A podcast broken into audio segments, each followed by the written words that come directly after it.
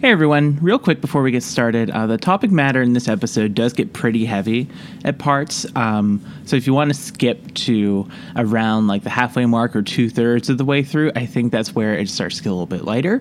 But uh, consider this a trigger warning for um, pretty heavy content in regards to mental health and the struggles we're in. Uh, with that being said, enjoy the episode. Dear Jazzy, adults over the age of 18. If you are not of age looking for information on sex, relationships, and gender, please visit scarletteen.org. Nothing said on this show is a replacement for official medical advice. Trust me, last time I checked, no one here is a doctor.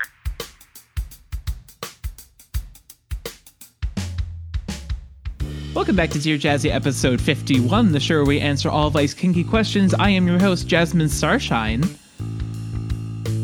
And I am your co-host for the day, Funny ABDL, back again. back again. I was going to say I was I was I was like asking myself like should I say and with me as a guest or is Fonny going to do the thing? and there was like a little bit of like a pause there. I was just Too like oh, late. sh- too late. you already hopped in there.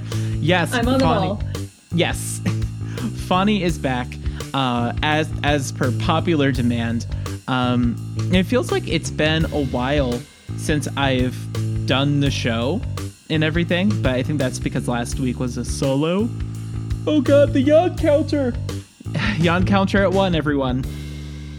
That's because last week was a solo episode, and I was kind of like, mm, maybe this isn't for me. But uh, I was like, hey, uh, hey, Fonny, you want to come on the show again? And then Fonny said, Let me see if I can rearrange my schedule. Yes, of course I do. and that is the story of how Fani came on. How have you been since the last time you've been on? I've been good. Work's been good. Uh, personal projects have been really good. I'm sewing lots. Um, I just got a volunteer position at a place that I really, really want to work as a costume shop helper. Oh my god, that's awesome. Right? That's yeah, amazing. So I'm very excited to start that in a couple months. That's awesome. I've And been you?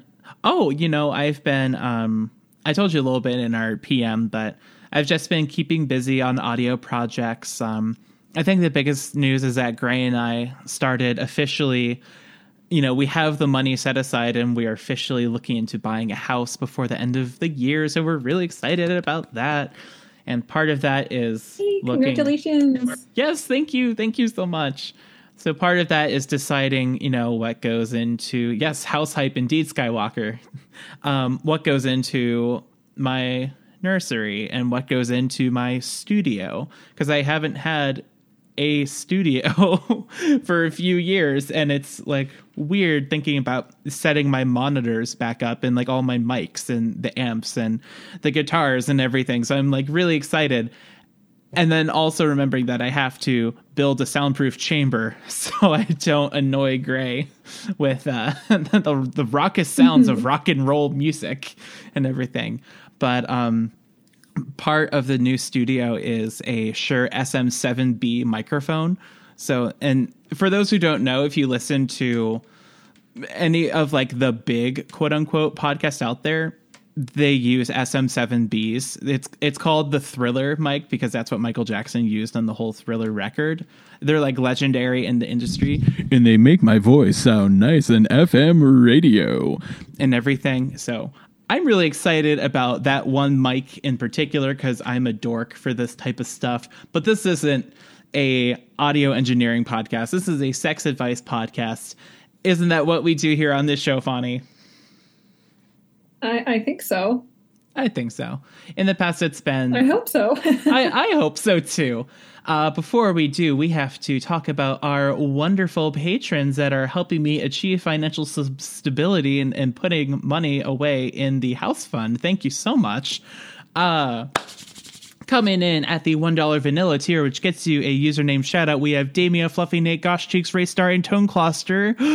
One breath, people. I am a professional. In the $5 Kinkster tier, which gets you a username shout out and also a set of nude photographs once a month from yours truly, delivered via Discord, is AB Michael, Brya, Casa, Juicebox, Maxi Skywalker, and the Starling family. breath number two. Hell yes. Uh, in the $10 fetishist tier, which gets you all of the below, including an extended shout out and also a porn video, a little short little clip from me once a month. We have Ishi and Scotia. And the $15 Cinder tier, which gives you some co director input, creative input into the videos and everything. Uh, aside from everything else, we have Lucy and Kaneko, which Kaneko, thank you for getting me into pro wrestling. I was up till four last night watching matches of big sweaty people hitting each other, and it was pretty nice, not gonna lie. And then the $20 deviant tier, which gets you all the below, including your name written on me for all the content. We have Daddy Gray, who writes, Jazzy is a cute little stinker. Jamie Bell, who writes, Don't forget to buy your DJ bingo cards, gamers. Joe, and Sluggy, who's, who writes, very specifically, can my shout out be, quote, diaper go, but the is the noise you make when you put your hand to oh shit i did it wrong put your hand to the mouth to be fair she did st- uh, spell it b-l-p-t in all caps and then repeated all the letters so i just i just went with what i knew there anyways this is an advice show but also as part of the advice show um, we got an amazing suggestion for a topic and you know sometimes we do topics on the show. Sometimes we do just questions. Sometimes we do both. It's a both night. Um, so let me find the original. I'm a professional. Here we go. So, wait, no, where is it? Where is it? Aha! I, I, I lost the screenshot. Here we go.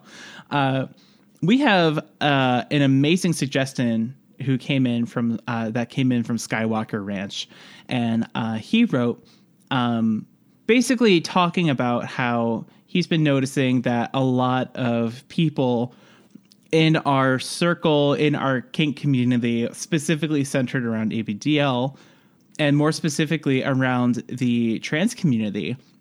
Uh, he's been noticing that a lot of us have been feeling really down in the dumps and really crappy lately. Obviously, to varying degrees of feeling crappiness, some more severe than others and everything. But, and I told him, you know, that's something I've noticed too, that a lot of us have been feeling kind of meh lately.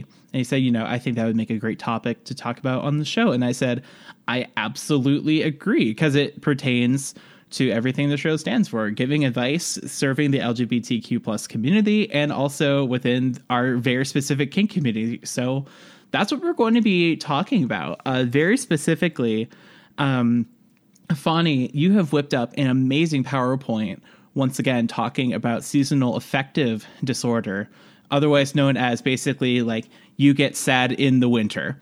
And then also there's a lot of other things at play talking about how you know that there's a pandemic outside and where a lot of us don't have a lot of money right now and how some people are stuck quarantining with crappy family members and everything.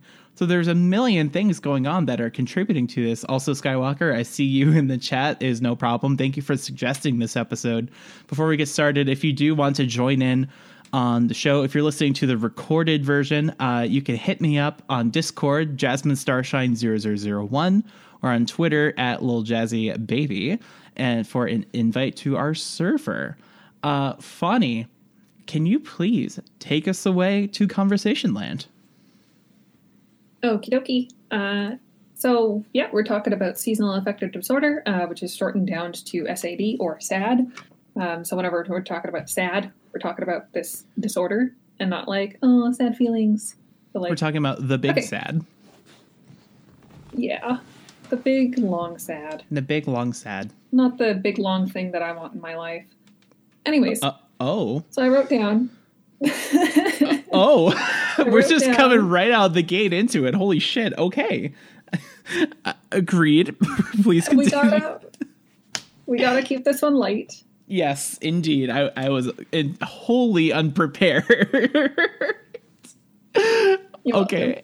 Thank you. So, seasonal affective disorder and you. So you're a seasonal sad bitch. What are you going to do about it? That is uh, the title of this presentation. It is. um, And we should probably start by like giving an actual definition to sad instead of just being like, oh yeah, in the winter you get sad. Um, so it's a type of depression. So there's major depre- de- depressive disorder, major depressive disorder. There we go, got it. Which is ongoing and persistent, and that's what I have. Um, and then there's seasonal affective disorder, which uh, comes and goes with seasonal changes. Usually happens around the same time every year for the affected person. Um, most common in the fall or winter, uh, but it can also affect you in spring or summer. Absolutely. And uh, it is different from major depressive disorder, as I said, because it persists regardless of, uh, because uh, major depressive disorder persists regardless of seasonal changes. Um, your regular depression or major depressive disorder can feel worse in certain seasons. So, some of the self care tips that I mentioned later uh, might help you. Um, but unlike SAD, major depressive disorder doesn't go away whenever that season is over. Jazzy, do you have much uh, experience with depression? Oh Lord, do I ever? um, All right, awesome. I do. Um, I mean, not like awesome, awesome, but like I'm yeah. glad that we get to both talk about our uh, experiences with depression. Yeah, when you said um, MDD, that's what I have. I really wanted to lean into the mic and go same, and like like do a high five little bit there and everything. But yeah, no, that that is Yeah. definitely my experience. I also have that on top of you know my other diagnoses that I live with and everything. But it absolutely cycles and gets worse in um in in the winter and everything. Soup i totally saw your comment. I won't forget i promise. Um and it got me off track talking about camp buddy. Um but yeah no it totally does get worse in in the winter as do like a lot of other a lot of other things like I, f- I find that my ocd gets a little bit worse and the anxiety gets a little bit worse. And i think it just has to do with like the general feel and of, of like the space time like where you are and when you are and everything and how you are and how that affects you know that whole of you. I'm going to give you back the talking stick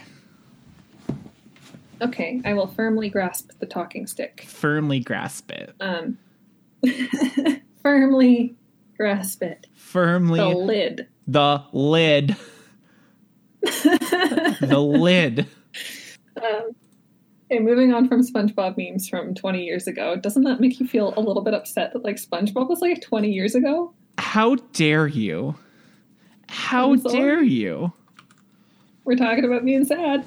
oh how dare you anyway now you might feel. And now you might feel sad, which is kind of the the topic of this like next slide that I've got set up that is titled "What Does Sad Feel Like?" that just diagnosed me with turning to dust disorder. I feel like I just got Thanos snapped with my old age. All my bones simultaneously gave out when you said SpongeBob is over 20 years old. I just felt my soul leave my body. Mm-hmm. Oh yeah. So please tell me what yeah, no, it gets me too. please tell me what capital SAD feels like. Yeah. Um, like some people might be wondering, do I have SAD? Um, there's a pretty good chance of it, honestly. Uh, SAD is a disorder that usually gets worse as the season progresses, so it might be hard to realize you've been depressed for a while. Kind of like whenever the water heats up around you and you're like, oh, I think it might be too hot. And it has probably get, been getting too hot for a while, but I didn't notice. Um, and the usual depressive depression symptoms do apply here. Um, there's a lot of overlap between seasonal affective disorder and major depressive disorder. So you've still got like the low energy, the losing interest in hobbies, the trouble sleeping, difficulty concentrating, memory issues, uh, persistent feeling of low self worth, um, some agitation and frustration, appetite changes, and frequently thinking about death or suicide. And it is very worth mentioning here that there are many forms of suicidal thinking. Uh, the form that I usually get is passive suicidal thinking, uh, where you just feel like you'd be all right with dying if it suddenly happened. It's a pretty common way of thinking about suicide and should be kept in check with self care and possibly therapy, Mhm. but it's not immediately dangerous. As you know, Fani, we other- are big proponents of therapy on Dear Jazzy. Oh, yes. Therapy's fun. It is get it. fun. Mhm. I love therapists. Amazing people. For real, Um, for real. Anyways, the second form that uh, I have written down here is the more serious one. It is active suicidal thinking, and that's about making plans and carrying them out. And that would be like searching things uh, on the internet, like how you would carry it out, gathering things, uh, making plans to use certain things. And if you're experiencing that, you have to get help. You have to go to the hospital or call the suicide hotline. It's free. Uh, you should talk to a mental health specialist or your general practitioner if you've got one. You have to get in touch with a trusted friend or family member if there's someone around you, and you have to know that you're better off living. And I want people to do a little bit of homework if you have had suicidal thoughts before or have had an uh, experience with depression. I want you to find a text or talk hotline number and save it in your phone or write it down. Uh, I think I'm also going to put some in the show notes because um, uh, there's absolutely no shame in us talking about these things because you know I, I totally believe in sharing my stories for terms of solidarity. Um, I was not, as as a lot of you know, I was not feeling too great in January. Um, not super dark, but definitely wasn't 100%. And I actually did reach out to a text hotline who really helped me out and worked worked through some things and it was really helpful. And then gray was also helping me as well. And i had a very like soft come down from when i was feeling like crap and everything. Um, i'm going to leave uh, in the show notes a couple of different hotline numbers and websites that you can check out. Uh, they're all free and anonymous and everything. And the other reason why we're going to do that is because you never ever ever want to call 911 when you're having a mental health crisis because they won't send paramedics. They will likely send cops who are not trained to deal with that and will very mm-hmm. likely answer the door. It this is speaking from through an American lens. They will very likely answer the door with their guns, and that's that's not a good situation. So, the best rule of thumb is to hit up the the hotlines. Mhm. Yeah, and that's why I say go to the hospital. Like, don't do the 911 as a middleman thing because you never know who they're going to send. But you can go directly to the hospital, and the um, nurses and doctors there um, should, not always, but they should be able to take care of you while you're in your worst time. That is absolutely um, that was totally my experience. Um, I, I've been I think I've talked about on the show how I've been inpatient three times, um, twice as a teen and then once when I was eighteen. Um, they absolutely are there to help. And while they may not always know the best way to help, the more that they get to know you, interact with you, that puzzle starts to fill in the pieces and everything. Hmm. Yeah. Yes. Yeah, um, I've got a like a pretty in-depth family history of these sorts of things. So like whatever I kind of recommend is just stuff that's happened to me or my family, um, and also some close friends. I've had some friends spend a bunch of time away in like psychiatric hospitals. It's always been fun to like check in with them, and they've got new interesting stories about where they've been. hmm That is one of the things I, I totally walked out with was just stories. my Yeah. oh my, do I have stories? Oh yeah.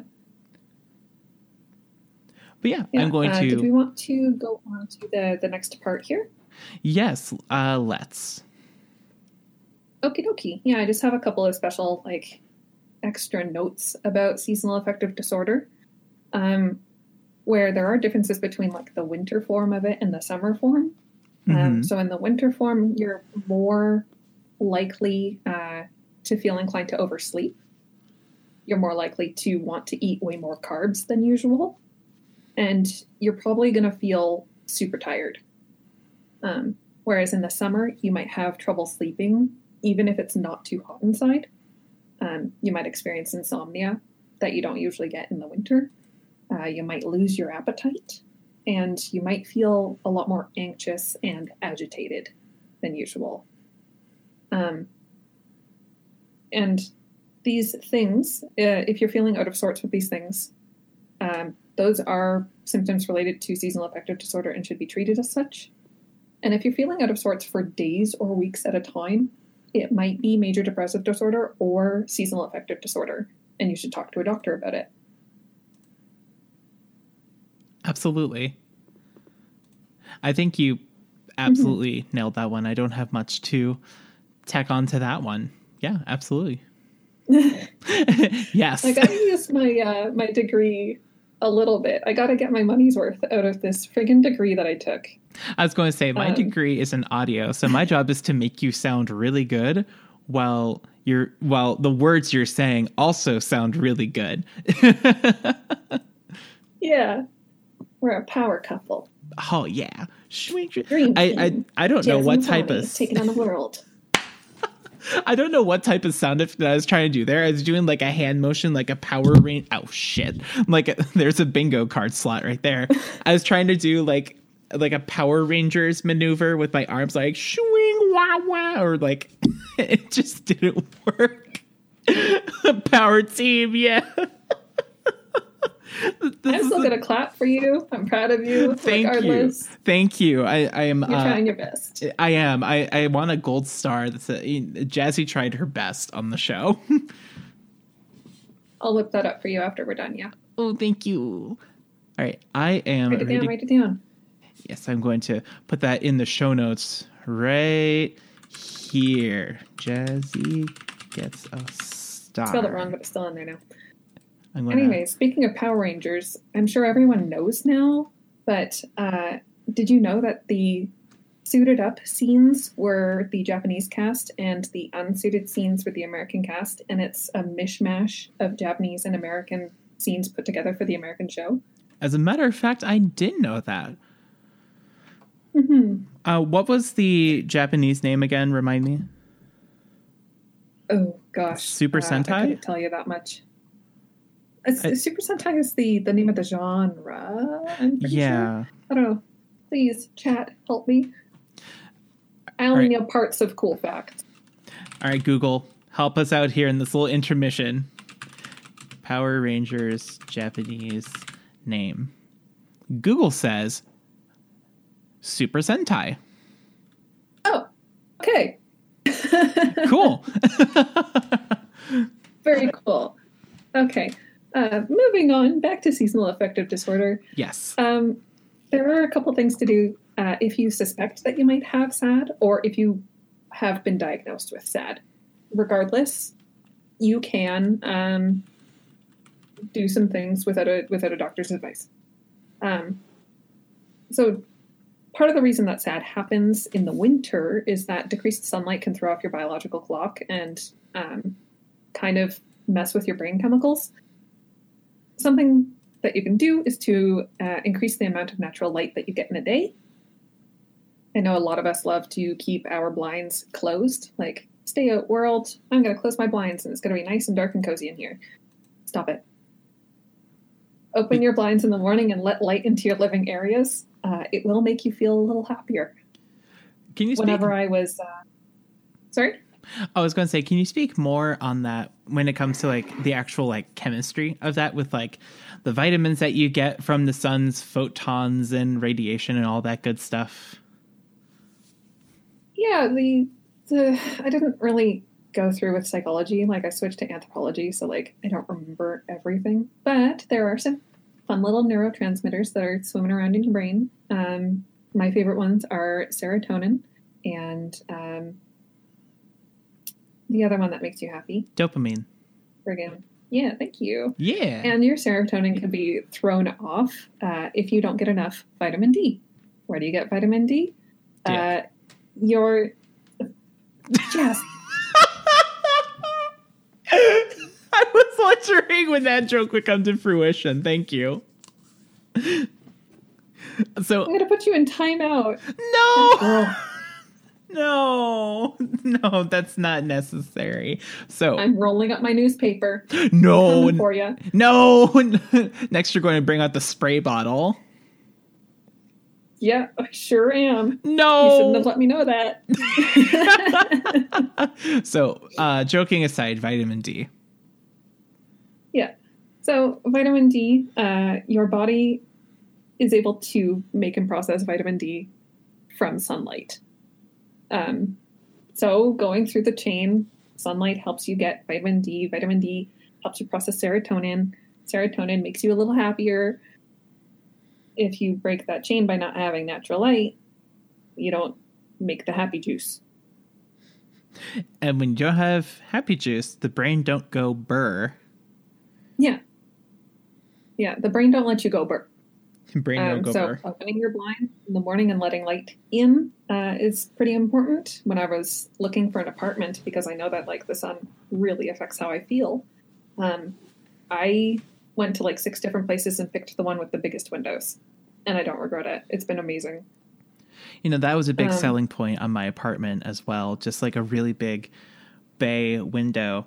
And when Gray was asking me, okay, what are the th- what are your wants and needs for the house? And f- under needs, I was like, you know, I really would like to have like a book nook where I can take in natural light and read and work and do my thing. And he's like, yeah, it's a good idea.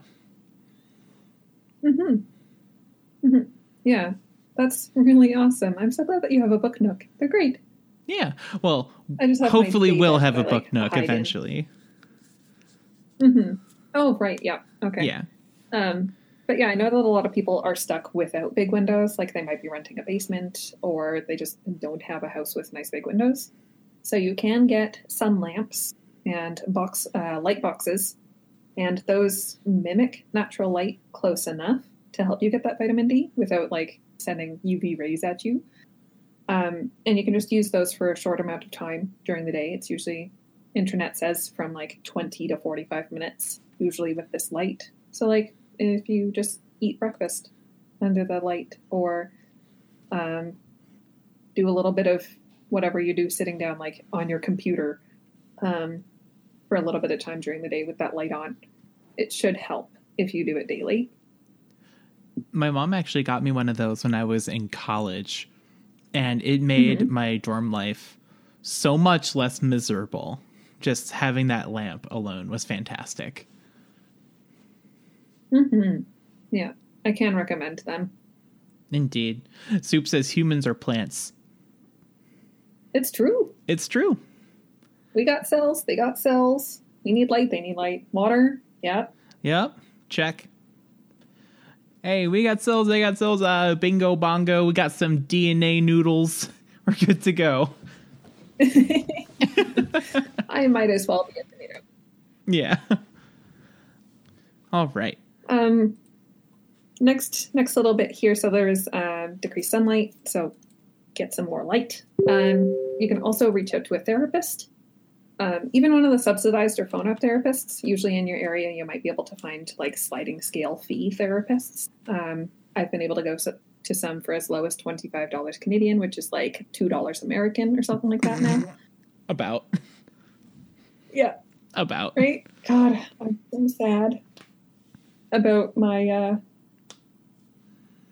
just worthless money now. it's like what I get seventy five no, you get seventy five cents per hour dollar because yours is so much stronger right now. right. Um and it's been like that forever.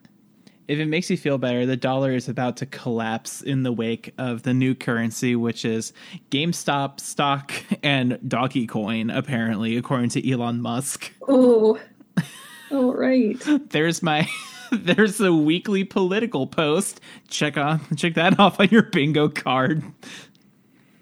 Yeah, if the economy makes you sad, go to a sliding scale therapist. Yes. or uh, one of the phone app therapists might also be able to help you. If you can afford it, it's like as low as $30 um, and going up from there. You can reach out to a phone app therapist, and they're pretty nice because you can just like text them.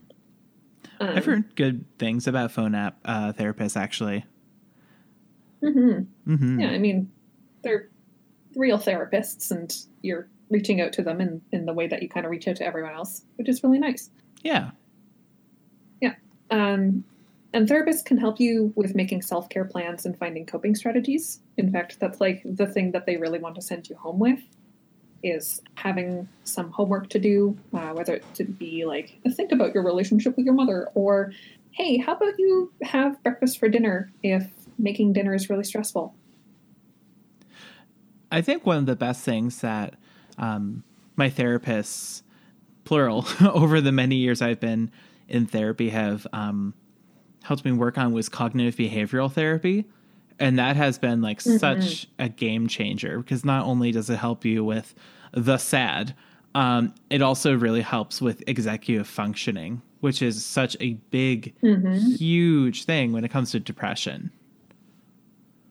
Yes. Yes. Yeah. Uh, I see and on I've had help with that too, where it's like, oh, this is overwhelming. And they say, well, you can just do one little bit. And I'm like, what do you mean I can just do one little bit? And they're like, yeah, the world's not going to fall apart if you just sort the laundry. That's literally that that is so cognitive behavioral therapy in how you constructed that sentence. It's like so spot on. Yeah. As you can see, I've got experience with it. Yes. It's, Uh, it's a lot of fun, and I recommend it for everyone. it is fun. I see one more little note down at the bottom. Uh, you wrote that says an antidepressant may help, uh, might also be right for you, uh, and should be discussed with a doctor. Yeah, so I'm on a medication. It helps me a lot. I really like it. I don't know if I'm ever going to stop taking it. Probably not. So, an antidepressant might also be right for you. You might have to try a couple different ones before something fits quite right. This is my second one.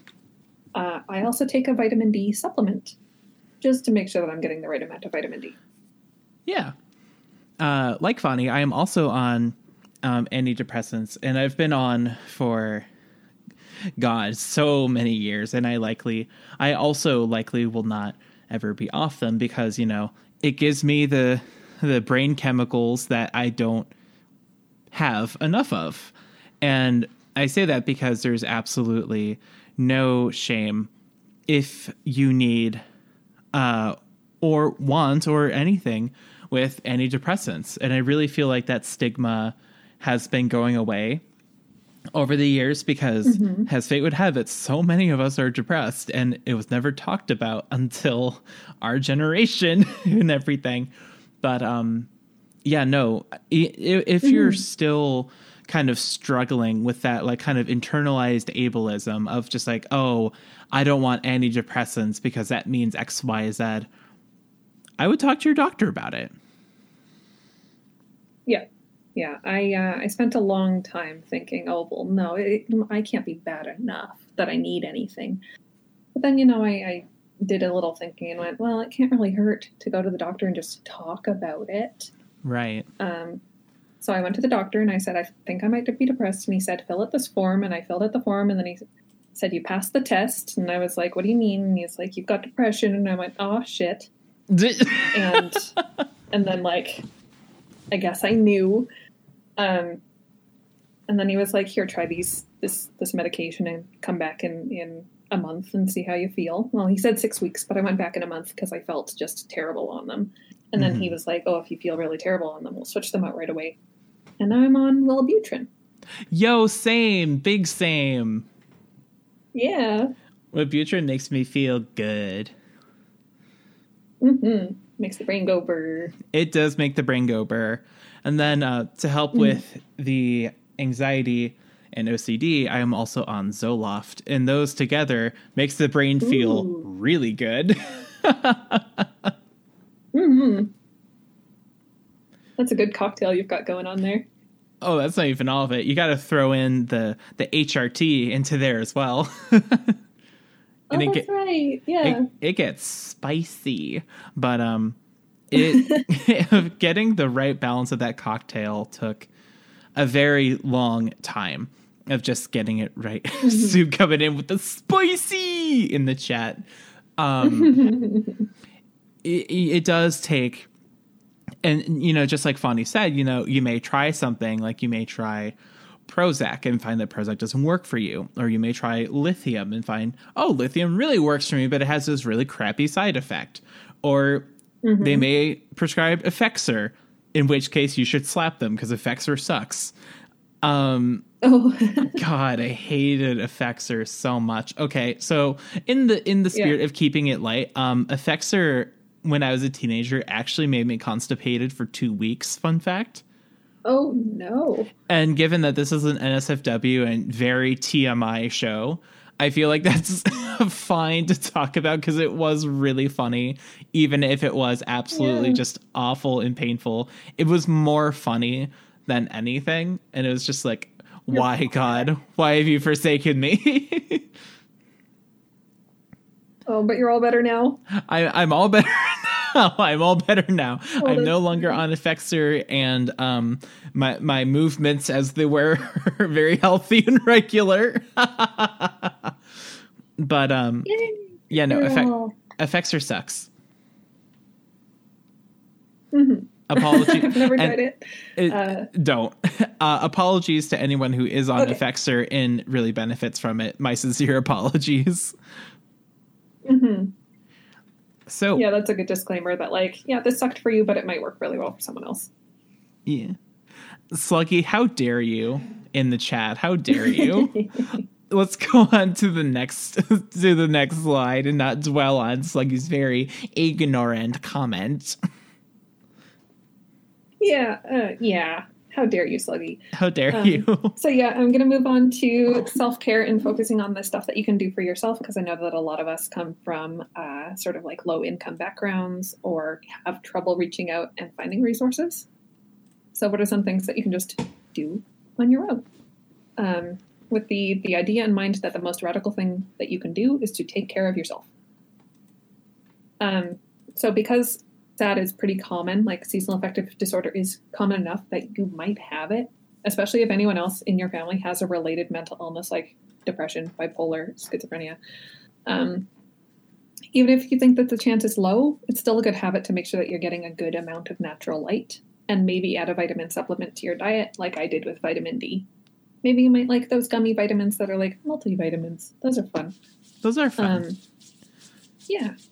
I did Even- find out though that some gummy vitamins can't be taken at the same time as other medications. that is true. I have to take yeah, I have to take mine like two hours after my other medications, which kind of sucks, but that's okay. I think this is an important note to touch on because, you know, talking about med interactions and also you need to be very careful with over the counter things like if you take melatonin or something, make sure that doesn't interact with uh, other things you may be taking. And I say that because um, for Capcom 2019, when I went with Nif and Ruka, um, for a week preceding and then the week during um, Cap, I was taking uh, Nullo, which is a uh, internal deodorant to make you know your body not smell. It, it was supposed. it was originally made for hunters, so they're able to like stay out in the woods and their natural body smells wouldn't like alert animals. But it also works really well if you don't want you know your your poor caregiver to have to wear you know a, a gas mask during changes or that sort of thing. So i wanted to be nice to nif and i was on that for a total of two weeks. Uh, turns out activated charcoal absorbs all the other all the other meds in your system so i was off my meds for two weeks and by the end of it i just felt like complete shit to the point where like daddy had to come over to my apartment and like aftercare basically after almost nothing had happened but still needed that and i was just like a wreck. So please check interactions hmm Also, I found out the other day if anyone here takes any sort of like um, focus medication like Ritalin, Vyvanse, um, Concerta, anything else, orange juice taken at the same time as it can also throw off the effects of medications like that. hmm Anything acidic. Um, so if you like to have your medication and then a grapefruit, uh, double check that it's not gonna. Um, no squawker. It's not deadly. Skywalker in the it's chat. OJ can be deadly. I thought OJ could be Um, trusted. Orange juice is out here taking yeah, like I used to take. Yeah, I used to take um, Vyvanse, and if I had orange juice at the same time of it, then it wouldn't work as well as usual, and like the effects would be super different from day to day, whether I had orange juice with it or not. And then I learned the hard way by learning it through a Tumblr post that I shouldn't be doing that. Yeah. And here I am letting you know that orange juice and certain medications is not a good combination. Also, Soup has a really, really good piece of information here about antibiotics and birth control. Yeah, I was going to say. Birth controls. Yeah, they, they don't play nice with each other. I'm really happy that he said that. Hmm Yeah. Um. So yeah, back to where I left off on this slide here. Mm-hmm. Thank God we've got slides for this, or else I'd be lost. I was going to say this has been Um, like a boon to producing Dear Jazzy. It's just you coming in with I made a I made a PowerPoint and I was and I'm over here thinking like, "Oh, thank God." because previous shows where we had a topic, I would just jot down so, in my physical notebook, jot down like like four or five interview questions and let the conversation go wherever. You're coming in with like like the only thing I can think of. This is really going to date me. But on an episode of SNL when I was a kid, they were making fun of Ross Perot, which I know that's really old, but just coming in with, I got charts. and if anyone gets that, if anyone gets that, you're just as ancient as me. Fuck you. I saw that Skywalker. I realize that I am very old to make a very dated SNL reference, but there you go. Anyways, um, but to your amazing PowerPoint, I'm going to firmly give the talking stick back. Yeah, I just kind of came up with a, a short little list of self care options um, that I think are super duper easy and also helpful. Um, so instead of being like, oh, just take a bubble bath, because then you have to like clean your bath and then find your bubble bath because you, you probably stashed it way underneath the sink, and then fill the tub and make sure that the water's all right and like grab all your bath supplies and not forget your towel. Like it's a whole process. Or your bath friends. Yeah. Or your bath friends. And make sure that your bath friends are charged up if they're electric. Uh, oh, oh. It's a whole process. Anyways, Anywho. I came up with a couple little fun things like making your bed cozy with clean sheets and stuffed animals. Mm-hmm. Just like changing out your sheets and then climbing it after is just, it's so nice. And you're like, oh, thank God I did this. Um, You- doing some stretches. Mm-hmm. Oh, sorry, Jesse, you were going to say? Oh yeah, no, I was just going to say that um that uh you, I think people completely underestimate the power of clean sheets. And like if you doubt it, like kind of like crawl into bed and you're not clean sheets, kind of like really like consciously actively take it in like what it feels like. Go wash them, dry them, put them back on and then like come back and then take more notes and then you compare the notes that you kind of took in there and then you're like huh mm-hmm. that feels amazing I see that, Skywalker. I see that you've said clean sheets, however, are rare for Jazzy. Wow. And I counter, I counter with, I think Jazzy's sheets are usually clean. They're just a little more crinkly than everyone else's. oh wow wow dude You're welcome. i can't even this every time i i do this fucking show i just get eviscerated damn everyone's popping off Scott, you just fucking murdered the host. it's like this is that noise. Okay. Oh my god! Juice! Oh my god! Juice! How dare you? Oh no! just posted an image in the live chat of what looks like, yep, that's myself, um, with a Mhm. little fawny name tag in a hazmat suit, sitting next to Jazzy, uh, who has a stink aura kind of wafting over to my side of the, the desk. I'll have you know, I go to great lengths to make sure I always smell amazing. Thank you very much. Oh my god, this is so funny. Sponsored by Nullo, you piece of shit. Oh my god. oh my god, this is going directly to Twitter. Juice, please post that on Twitter, and Bonnie and I will retweet the fuck out of it. Yup. Oh my, oh my god, I literally cannot. I love you all so much. Oh mm. no, Gray has entered the chat. What's up, Daddy? Oh my god, that's so funny. Yeah, no, uh, Daddy, what you just walked in on is me getting completely fucking eviscerated. Um, I I am now deceased. Uh, you're listening to my ghost. Uh, so yeah. Uh, hmm. About the PowerPoint, what were we talking about? Right, it was my fault. I take complete complete uh, responsibility for this one, and I'm proud of it. oh no. Hold on. Did I pin it? Okay, good. I pinned it. there we go. Wonderful. Wonderful. Um, but yeah, okay. So we talked about putting clean sheets on your bed. Skywalker, I god love damn it. what the f- Oh, It's the meme guy, with the, like the stonks guy, and says this is sitting next to Jazzy. Stanks. what the fuck? oh my god. that was so fast. That's amazing. Oh no. Oh no. clean. Clean sheets. Okay, coming back around to clean sheets. Yes. Doing some stretches. I like doing stretches. Um, you can just like follow a little YouTube thing to like do your stretches or have a list of usual ones that you do, like toe touches or something. Um, watching something fun is also a really nice little self care option. It's like the world is big and scary, and the world right now is even scarier. So you can just stop caring about everything else and just go watch something fun like Paw Patrol. Yeah.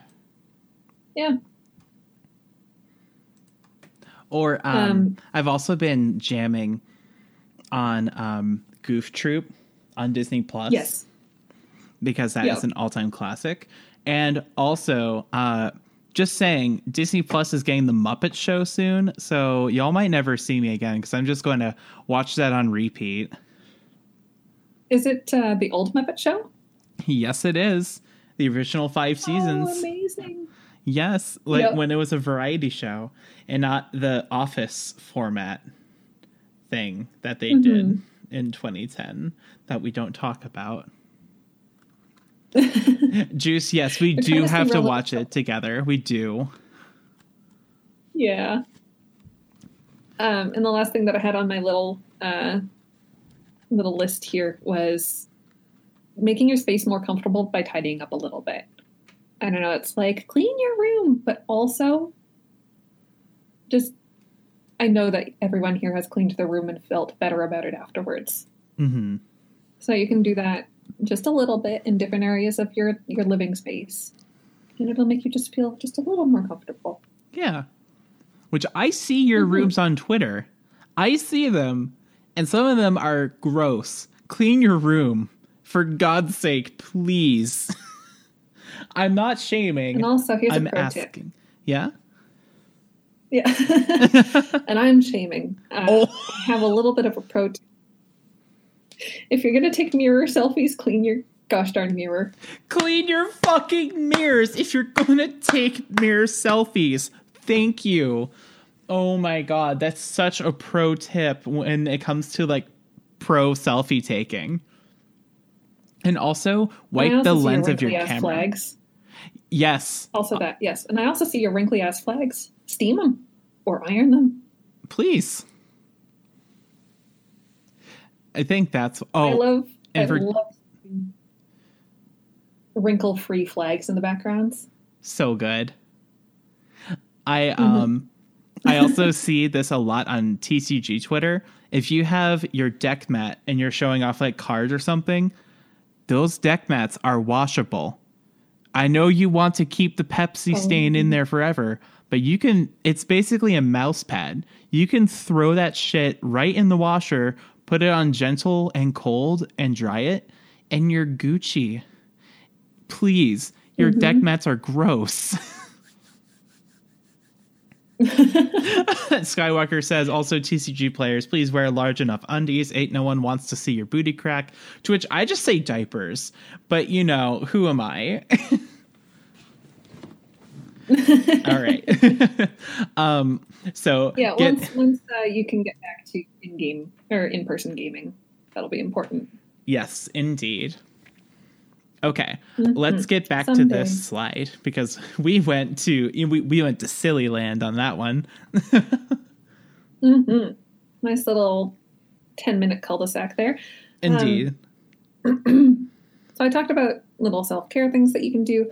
Um, something a little more serious is to have coping strategies in mind. Like if you know that sometimes you get sad and there's nothing that you can really do about it, um, just like having a couple things on the back burner ready to go, like having scheduled therapy. Um, in your worst times when you're just feeling like you can't just go do things, having scheduled therapy can like kind of motivate you to go talk to someone and hopefully feel a little bit better. Um, listening to your favorite songs can also help. Just a passive activity. Um, confiding in a friend or journaling, like it is the worst to be alone whenever you're like in the worst of your depression. Mhm. Um, and your friends love you, want to help you. So if you just kind of tell them what's going on and be like, "Hi, love me," they'll be like, "Yes, of course, I love you." Um, or journaling. If you don't really want to reach out to someone else, you can just write it down for yourself. Just get it out of your head and onto paper, and then you can close the book and put it elsewhere and come back to it later. Indeed. Um, I, mhm. were you reading the same And, uh, exact thing that I was reading? yeah, and it stopped me in my tracks for a second. It, it, it totally did for me too. Skywalker Ranch just uh, posted in. Our, no, it's okay. You don't have to apologize. I used to write really angsty, really horny Naruto fanfic when I was depressed in high school and early college. And honestly, I'm going to slap a big ol' mood sticker on that one. That's why I draw. For those who cannot draw, we write. For those who do not always write, we play angsty guitar. and then we put out records, and then you start getting recognized in Cleveland, and then you promptly back out of the music scene because it's weird. hmm Yeah, I'm gonna be that that meme where it's just like every time I do X, I do one push up, and it's every time I'm sad, I draw one line. I'm a professional artist. One Mona Lisa later. Literally, though. yeah. Um, Also, just like doing something comforting and healthy that you just kind of like to do um, on your own, whatever you can kind of come up with, and just kind of having that on the back burner or like having that as a contingency plan for whenever you're feeling the most depressed is always a good idea. hmm And it can it can just help to lessen those those really sad feelings that you're feeling. Yeah, having a toolbox of skills that you can use for when you're in the moment feeling sad is so amazing. It can really, really help. Mm-hmm. Mm-hmm. And it takes a little bit of planning and a little bit of thought, but it's so worth it. hmm Um, also, another thing that can really, really help. Sorry, I cut you off. What No, no, no. say? You're totally good. It's literally just like the internet lag of us like talking across regions and everything, and they're just being like milliseconds of crosstalk, and oh my goodness. So you are you are all yeah, it takes good. a, a second for the sound to travel when I'm yelling from Canada. yeah, you just have to um, yell really, really loud, and it'll travel faster. I use the moose antlers as an amplifier. but uh, the the last thing that I was going to say about this was um, setting realistic goals for yourself is so important. Uh, it can be overwhelming and frustrating to feel unable to do, you know, what everyone else is doing easily, or like what you see everyone else doing easily, because like the, the nothing is easy for everyone. Um, you can just break it down and do one part of a task. That's a okay. You can just bring your dishes to the kitchen sink and then leave the rest for later. I want to emphasize bring your fucking cups to the sink, you heathen. We know you're there. That's all you need to do. That's all you need to do. You just need to bring them out of your room. The chat immediately erupted when I told them to go take the cups back to the sink. And that's pretty much why I wrote this down because I'm like, everyone here, I guarantee it, has at least one dish in their room that they've been looking at for like the last couple days. I am proud to say that that is not the case in the Starshine household. We are very anal about no food entering our bedroom. even that's good. even when I lived alone, I was just like, nope, food doesn't come in here because then ants will come in here, and when ants come in here, they're going to they're going to get all over Blanky, and that's not a thing. Oh my god, juice! Juice has done it again. Juice has done it again. Oh my god. So this one This time, is Juice. Uh, no, no. You can go ahead. oh, okay, okay. I am the screen reader now. Yes. This one is Jazzy with the most concerned, oh, sort of a look on her face uh, as Speckles looms over her in the background uh, with a little poof of air coming out from kind of underneath the desk area, and that the um, speech bubble from that little poof of air is going, whee. Whee! Uh, it's funny because my interpretation was I look hot and bothered. I look really hot and bothered in this. oh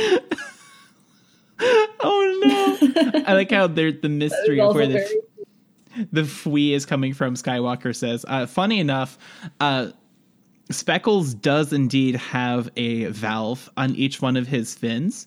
So, and it's kind of like, you know, it looks like it would be like correct as to where it is. So I'm just going to go on the head canon of Speckles sne- sneaks up behind me, unvalves like, and just starts whee while I'm doing the show, and I just get all fucking hot and bothered or something, and just throw me off. I feel like that makes the most sense and everything. Uh, Soup, this That's would be perfect. an amazing time to th- to uh, to repost the art that you did of everyone worshiping at the throne of Speckles. Which, for new listeners, if you're not familiar with our Lord and Savior Speckles, um, he is one of my oh. Ju says it's a fart joke, but hey, uh, wow. Okay, yes, that one. So, uh, so this is um, me, Soup. Uh, Fani is also in this.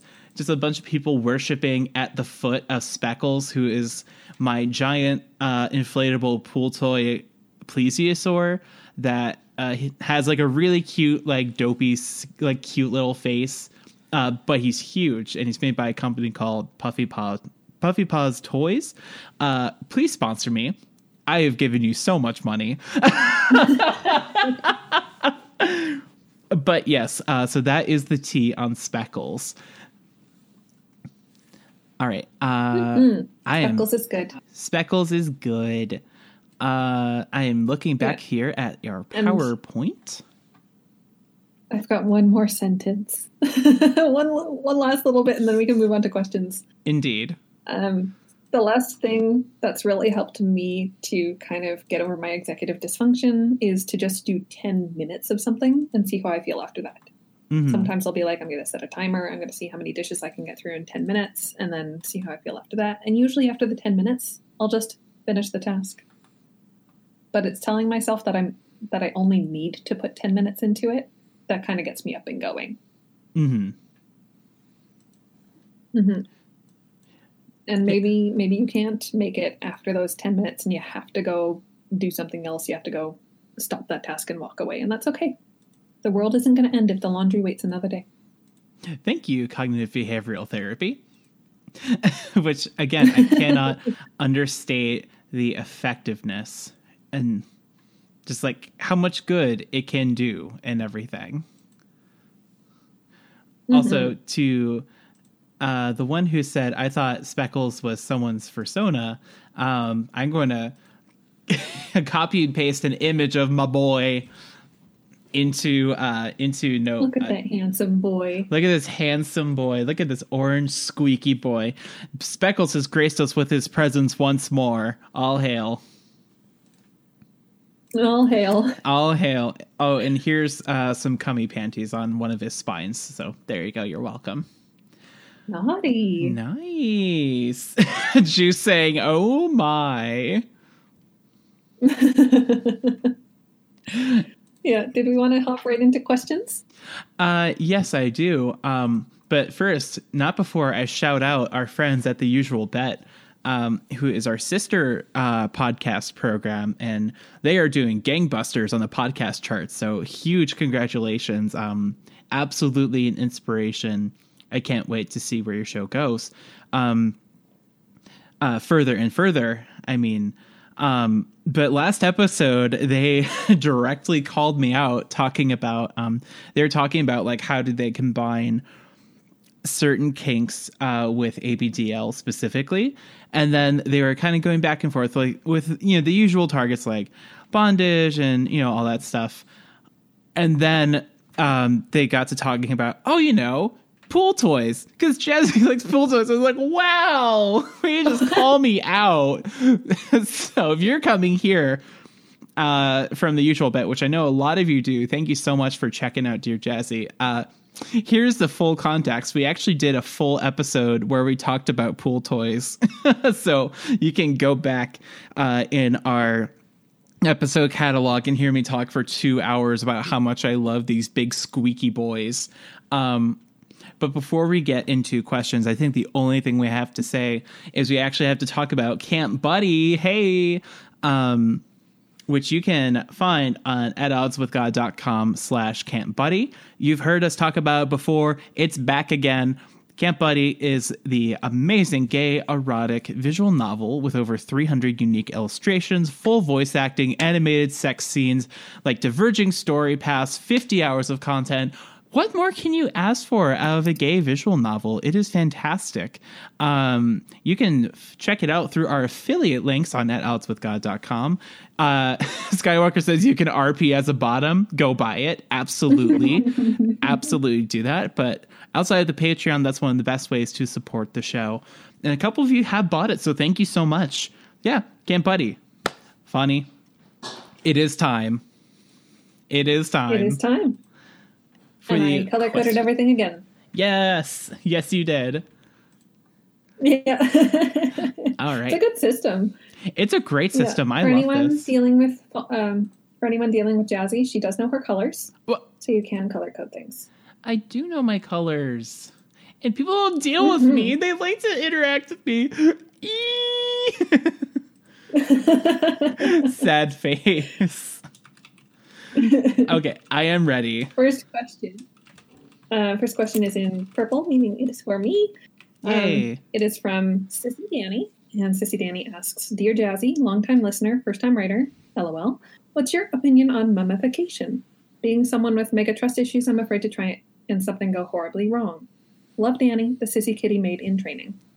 Well, the way I see um, mummification is it's like the the intersection of of bondage and also something like latex for me. Like that's how that's how my brain parses it. And and frankly, I think it sounds really really hot and I really want to try it. Um so mummification is exactly what it sounds like. It's like a very intensive bondage where um you know, in regular bondage you're like locked down and all that good stuff in mummification you are wholly locked down and kind of like squished to yourself. It can be a claustrophobic experience so that's a very fair warning on that one. Um it's very tight. So if you like feeling that like deep pressure like i do it can be really nice and really comforting and a fun alternative to just uh, cuffs and rope and stuff. Um, absolutely find someone who is safe and knows what they're doing and will listen to safe words and everything. As always, it is, you know, once Rona is over, it's always a good idea to uh, talk to someone at your local dungeon or meetup or someone and someone who is more experienced and talk about you know these kinks and like hey can you give me like a tutorial on how to do this um, our local dungeon here in cleveland ohio is thankfully very much equipped to do lessons and tutorials. And uh, saturday is our play night. Sunday is our is our class day where you can come at like noon and they do pancake breakfast. And then they also have like lessons on like this is how you do this kink safely and this one. Mummification is one that you should uh, like look up how to do safely.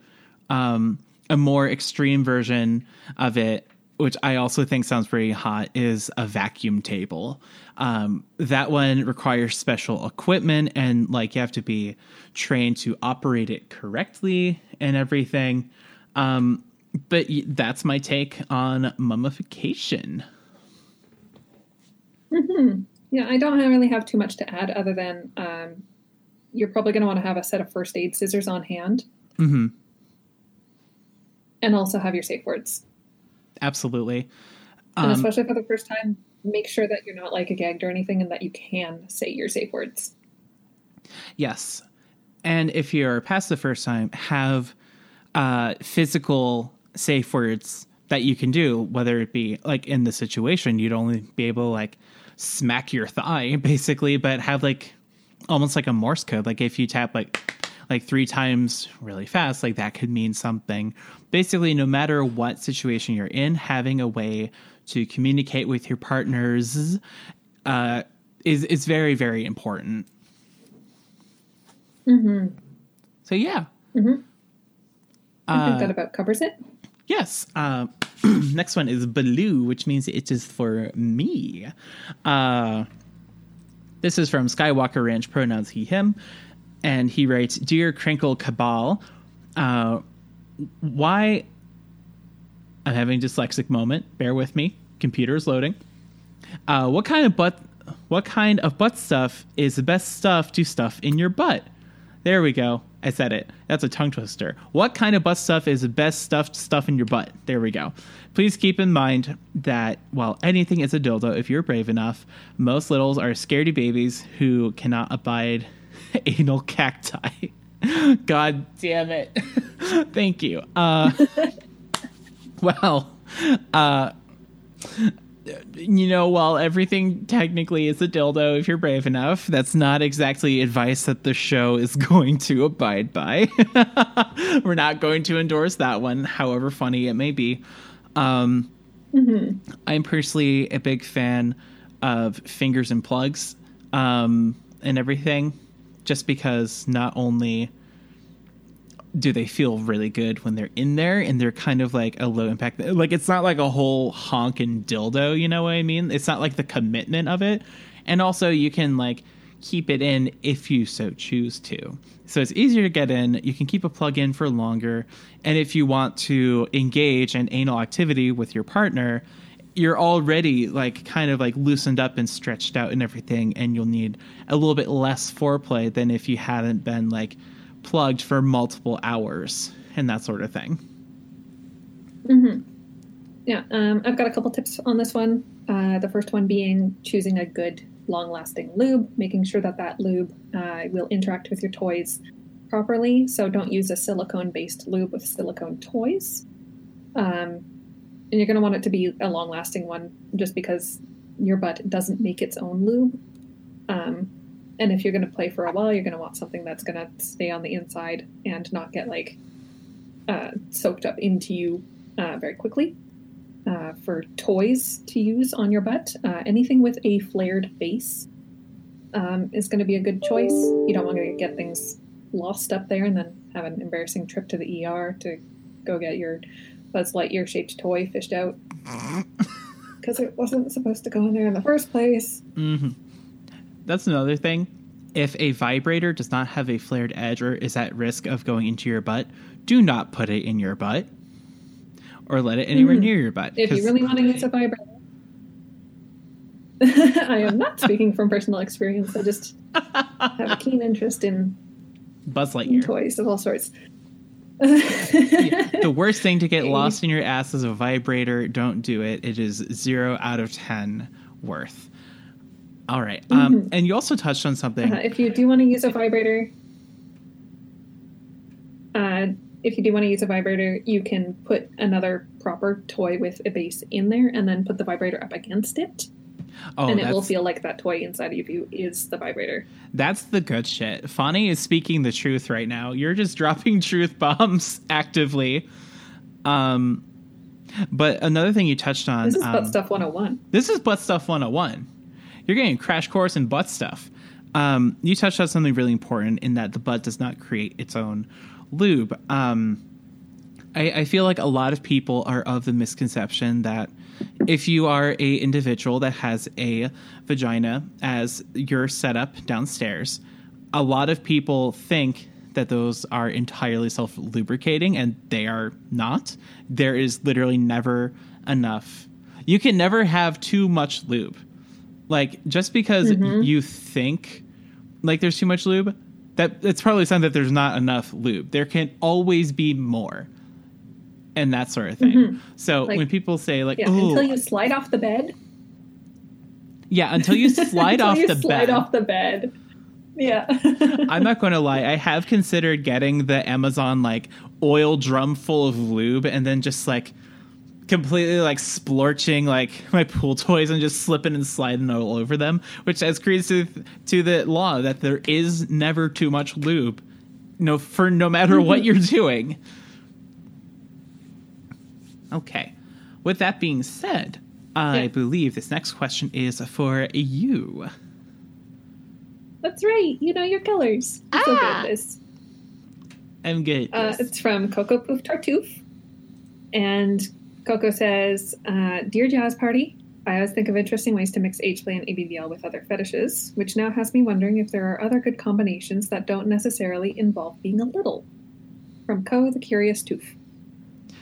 You know, it's funny. We were just talking about how the usual bet was talking about this exact topic on the last episode. Um, It's a good topic. it's a great topic. I agree. Um, and the other fish now have me wondering good combinations are not necessarily being little. I've always, you know, I've always felt that. Um, again, I'm I'm I'm leaning on pool toys again. I'm so sorry, but bondage and pool toys is amazing. Um, I think I've actually sent you some of like the lace work that people do with them, Yeah. and it's like, whew, that's nice. But also being bound to it, or- or I guess like any form of like if you're any form of an objectophile, like myself, you know, being combining that with bondage to you can be really really nice. Um, I also think that bondage and fear play is really good, or bondage and fire. You have to be really careful with that. Bondage and knives. Basically, what I'm saying is I really like getting tied up. so I feel like I have a Yeah. little bit of a bias on this one. I'm going to talking stick on this one. Um, yeah, there's there's a whole bunch of different ways that you can mix like uh, diaper play. Because like we were talking about stuff that doesn't involve being a little, hmm or that doesn't necessarily involve being a little. Um, so yeah, bondage is a really good one. Uh, bondage chastity is also tied very closely to that. Um, Indeed. and diapers are really really good for that. Um, let's see, there's sissification, dollification, um, forced feminization. All goes really well with that. Uh, and those are some of the things that I kind of like, for better or for worse. Um, trying to think of other kinks, There's so many but many. I'm like, why do I need to think about anything else if mine are the best? You know? Mhm. Um, yeah. Uh, I think I also want to throw uh, voyeurism and exhibitionism. You can combine those with a whole bunch of stuff. yeah. Yeah. Um, femdom. Mm. Love femdom. Love it whenever the, the dom also wears. You know? Oh yeah, no, that's really good. That's like big energy that I'm there for. Mm-hmm. Yeah. Also, is it like an older ABDL crowd thing to just kind of refer to wearing diapers as wearing? I'm Just like cut out that second word. You know, I I th- I, I I have not heard it too much in like the modern era. I've really um I really heard it a lot more in my years on ADISC. Uh, back before ADISC banned teenagers. So when I was 14 on there, it was absolutely referred to as just wearing and everything. Mm-hmm. and i definitely i think the language has shifted because as we know language is volatile and mutable. And i think the language has shifted to padded um, instead of just wearing and everything. Like oh this person is wearing has changed to this person is padded. But i've also seen them like still being used contemporarily and like interchangeable and everything that sort of thing. And also Skywalker to respond to Jazzy. How would how would you like being tied to speckles in a diaper to the point where you cannot move? Uh, I think that question has me hot and bothered, and we should move on.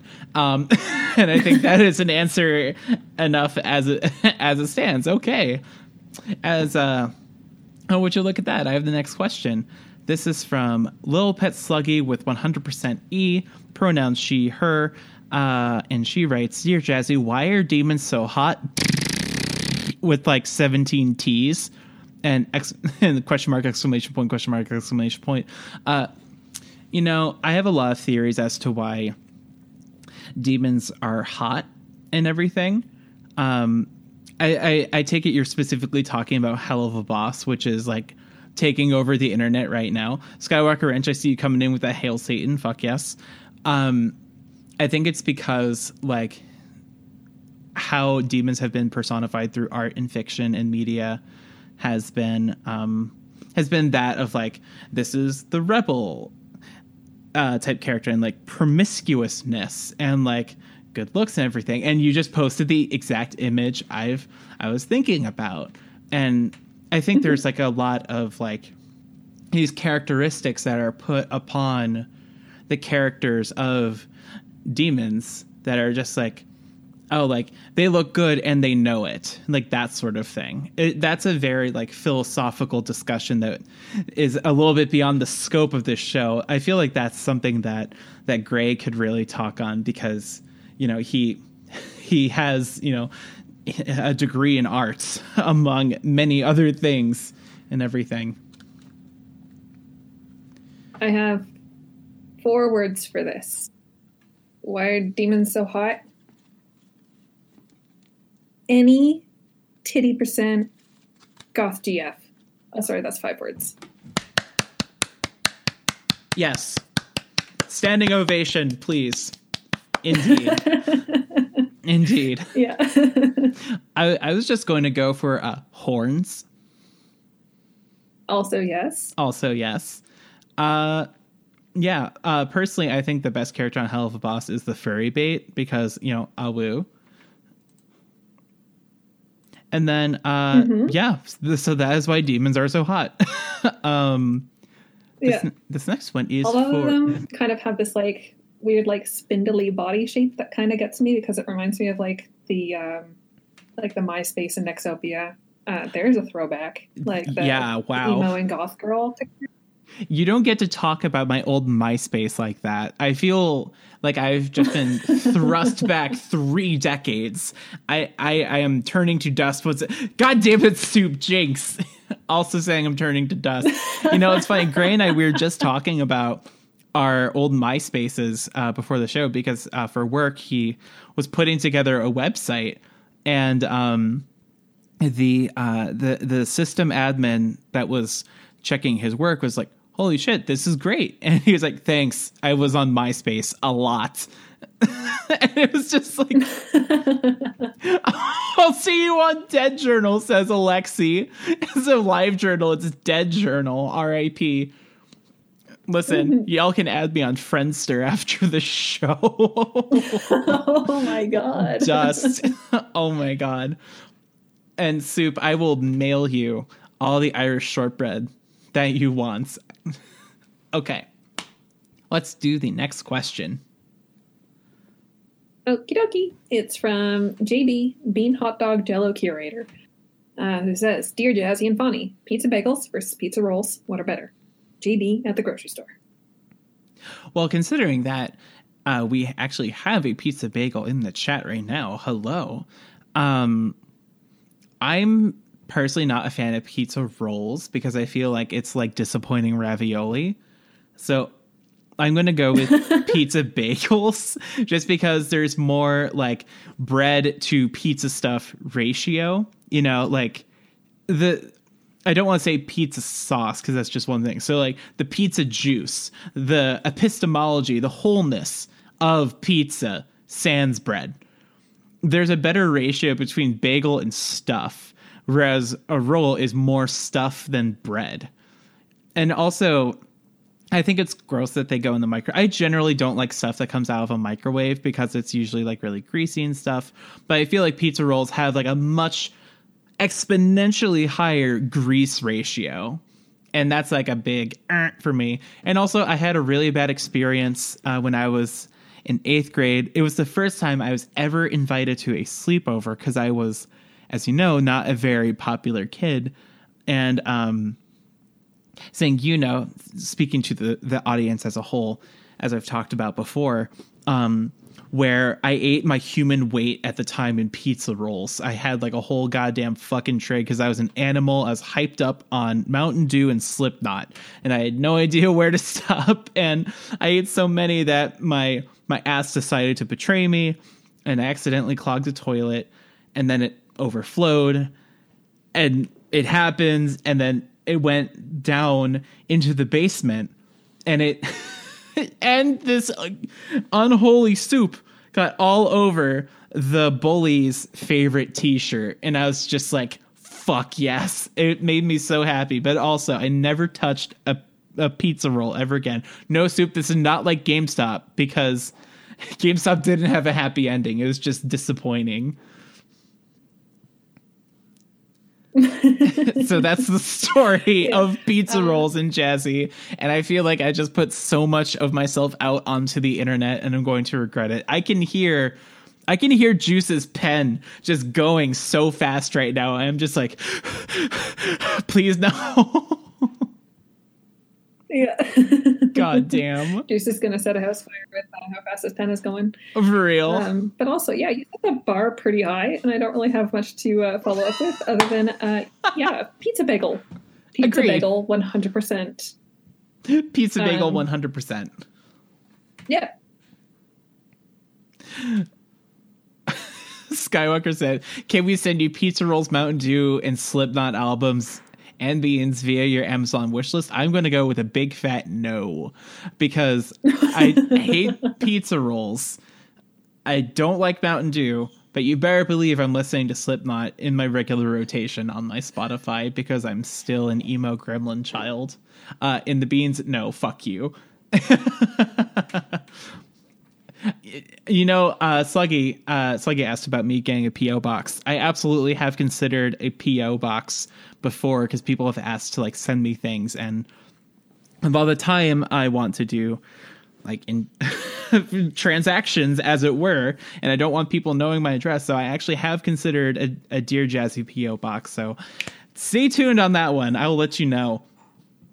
Uh, mm-hmm. the, the mail sucks right now, so yes, the mail.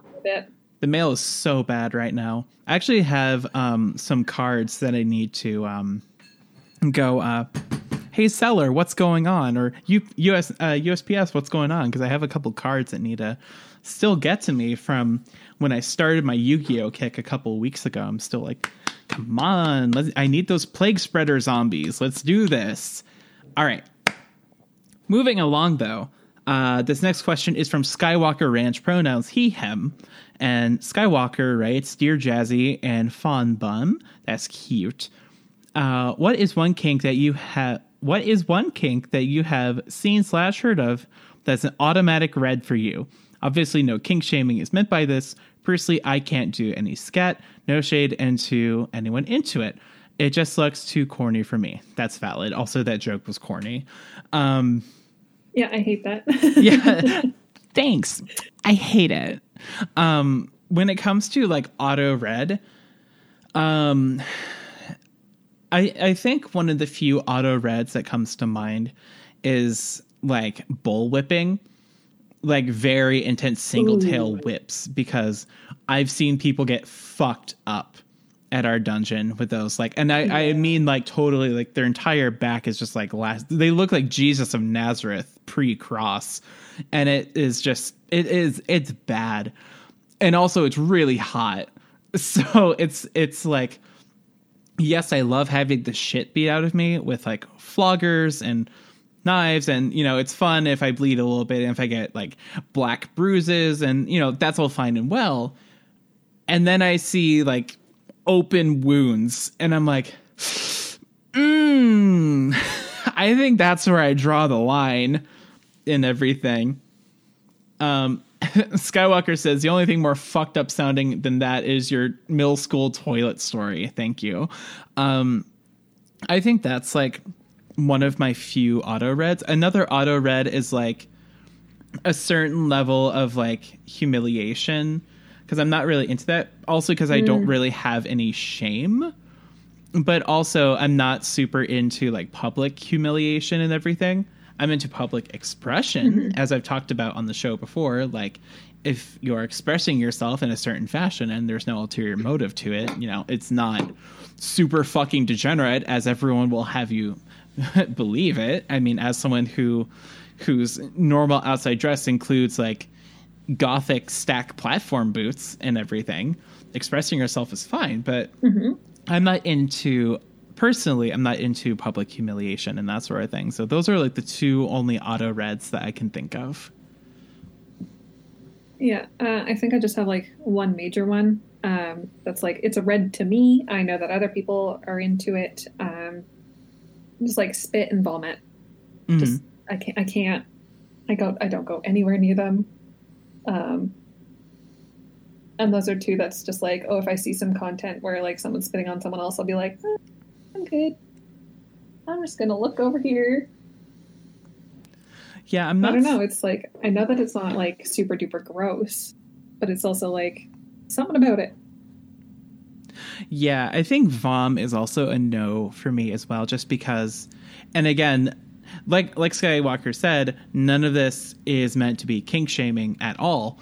Um, but I think Vom is also going to be a no for me, just because it's like there's a lot of gut nasties that live in Vom, and you can, you know, it's a biohazard, and bad things can happen with that. And technically, blood is too and also vom is it, it's pretty you know it, it's pretty abysmal in terms of its chemical properties and everything um yeah i'm i'm definitely not sure if i'm into that. An- another thing that i'm not into and when you said spit it made me think about this. Um an auto red for me is any sort of like cigar cigarette or smoke play actually. Uh Right. Gray just texted me he is way into spit and i think that's hot. Um that's not my, my things that's one of his things and it's just like nice. But smoke cigars and um, cigarettes are something that i that was very popular in the pool toy scene for a while up until about like 10 or so years ago where it would be it basically a lot of the porn would be separated into like popping non-popping the different types of popping and then smoking where it's just like oops and ash got on it made a hole oh no. And that's like the whole premise of like the video and everything. And it's just like and I have like some negative associations in my life with smoking and everything, so I think that's why I have like no, they don't fuck the hole. um, it, the whole point of Skywalker, they don't fuck the hole. The whole point of it is just making the hole and letting the air hiss out and everything. Um, also, I just saw lung cancer is a red. Um, coming in fucking with the drawings again. God damn. Uh, this one is Gray off in the corner saying, Oh gods, it's all over the floor. And me with a panic expression going, Wasn't me. Um, That was that uh, gallon, like 55 gallon uh, drum of lube that you got. yeah, just all over the floor. All over the floor. it's all over, all over the ring. Um, but yeah, no, S- smoke is a nah for me just because, you know, of like, and if you do smoke, this is not a call out post on you. Um, do what makes you happy. Um, and also, I don't like the idea of secondhand smoke being involved.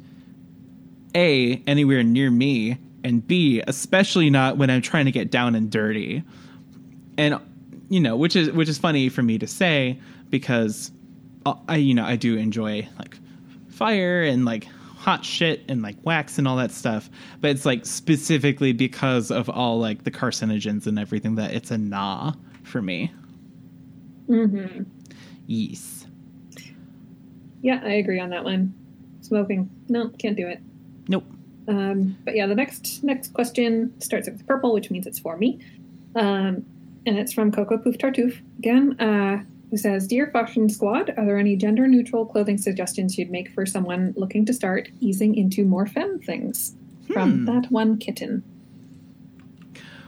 Well, this is let me regale you with the tale of my gender transition and all the clothes I went through because over the course of my HRT, I went through so many fucking clothes because my body just kept like changing and changing and changing. And now it finally has slowed down with like the changes and my fat redistrib- redistribution is more or less done and my boobs have grown out. So when it comes to uh, gender neutral clothing, I think the big mainstay for a lot of uh, trans femme people is, or, or just trans people in general, is big floppy sweatshirts. Just really big dumpy sweatshirts. There's a meme uh, that always goes around in the summer that's just like, oh boy, it's summer. Time for all the trans girls to wear heavy sweaters all summer long and, and sweat till they die. And it's just like, that's so true because I absolutely did that. Um, but frankly, um, it's true. When I was transitioning, I absolutely enjoyed the combo of sports bra and cut off uh, t shirt. Uh, specifically, I went to Cleveland Pride wearing like one of my uh, one of my like really nice sports bras, and then like a Ramones cut off tee. I had had that shirt since I was like 17, and it was all worn out and didn't fit anymore. And then I cut the sleeves off and did a really deep cut on it, all almost down to like my hips, and I wore that and wore that with some booty short jeans, and I was I was shit. Um, I think another one that's really really big is flannel shirts. Um, I've noticed those are I was going to say flannel. Yes, flannel is Yeah. gender neutral. It's comfy, it's warm, it's soft. Can't go wrong with flannel. And it's also cheap because there's so much flannel left over from the 90s in um in your local Goodwill. Um it is so good. So definitely flannel. Um definitely, you know, those big comfy sweatshirts. Um there are some yoga pants that I feel are very gender neutral. Uh, if you don't want to go down that route, skinny jeans are very gender neutral as well. Um, and it, when, when it comes to shoes, uh, you, I don't think you can go wrong with Chuck Taylors because everyone lo- wears Chuck Taylors, and they're also really Yeah. cheap, and they look good, and there you go, and everything. Um, Yeah. yeah, that's I Um, got. I would kind of suggest um, be a goth. Yeah, Everything in goth is gender neutral. it is. It really is. Uh, like kilts and pleated skirts um, in goth wear or just in regular wear.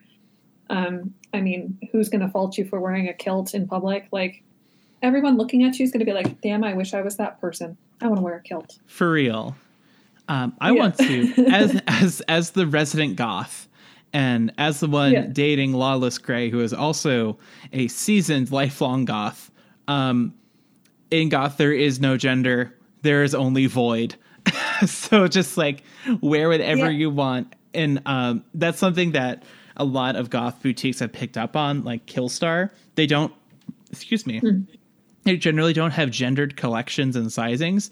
They just have uh, standard and plus size. And they actually use real plus size models. And that is like, yes, more of this in the industry, please. Um, but yeah, no, goth, alternative, emo, etc., and punk wear is basically be alternative. Uh, subtext be goth because there is only void, and it is fantastic. Yeah. All right. Um, and for shoes, uh, yeah, Chuck Taylors are great. Also, a low heeled black tie up boot. Yes. I love me a good low heeled black tie up boot. We effectively Or a ev- boot. Go nuts. go nuts. Everything we just said is basically we just like the the the doll the flash game doll creator that we just constructed is basically like make a make a trans umbrellaed individual some brand between goth, emo, punk, and um, scene, and just like we basically made just like a alternative dress up game in Adobe Flash. is what we did. Yeah. All right. This next one Yeah. is from me. Uh, Jazzy Mud Puppy Starshine writes Dear Fawny, hi. With love, JS, pronouns she, her. Uh, I reply uh, swiftly Dear Jazzy, hello, greetings, salutations, with love. F. Oh my god! Oh my god! Everyone, everyone, funny, to- funny. ABDL totally messaged me. Oh my god! I'm going to get so much fucking clout. It's going to be so hype. Okay. Uh, in all seriousness, next question, please. I'm glad that you think so highly of me because, like, I used to have a whole bunch of followers and then I disappeared and I came back and I don't have nearly as many. And it feels just a little bad, but it's also like I don't want to be perceived, so this is okay. Oh, oh no, oh no, funny. So good luck with that clout. Yeah. You're not gonna get it from me. honestly that's such a fucking yucky thing when people try to like suck up to you and be friends with you just because you have like a certain threshold of followers and you can always al- you can almost always tell like what it is when someone wants to talk to you about something like legitimate like when someone hits me up and talks about magic and the occult versus when someone's just like Hey, you want to hang out? Can I see your tits? and everything and it's it, it's just yucky Yep.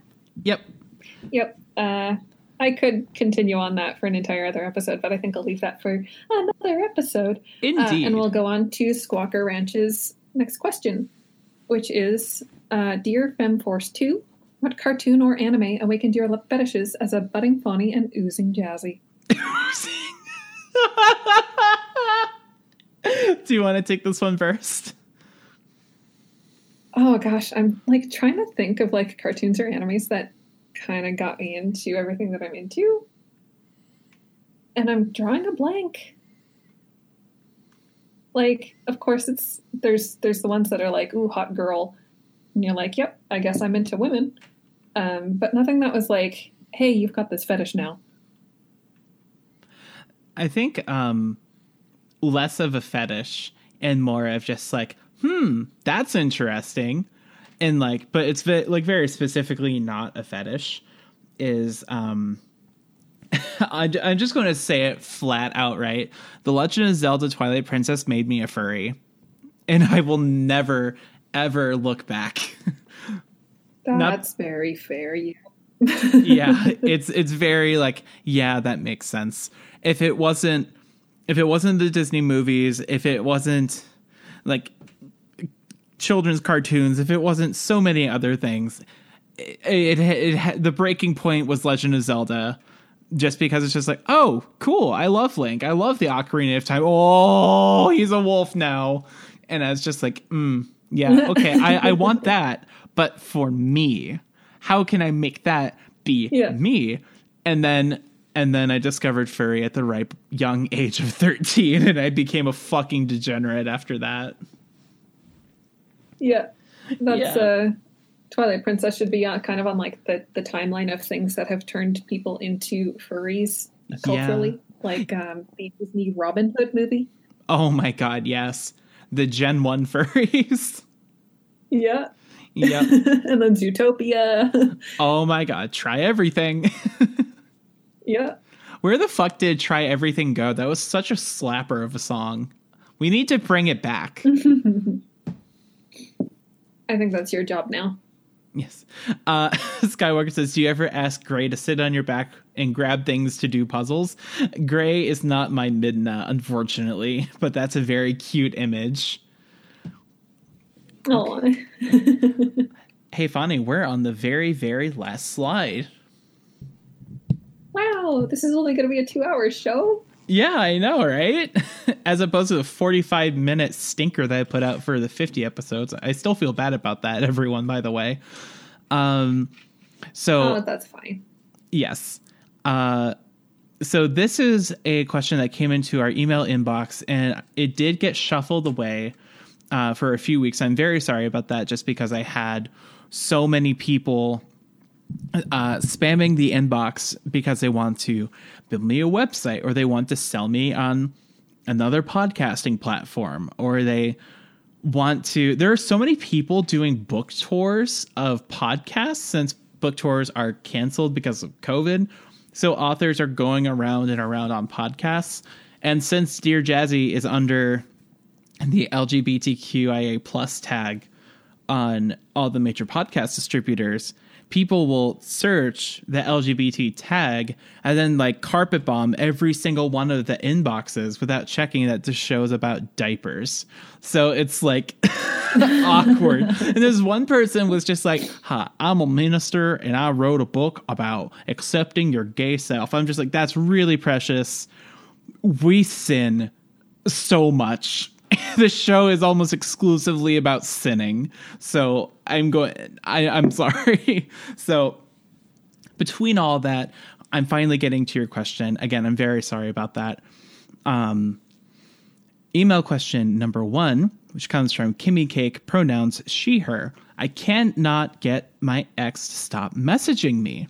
She keeps making new accounts and sending me messages, and I did just ignore them at first. I finally told her to stop. I've been blocking all of her accounts, but excuse me. But she doesn't get the message that I don't want anything to do with her. I don't know what else I can do. Advice would be greatly appreciated. Love y'all.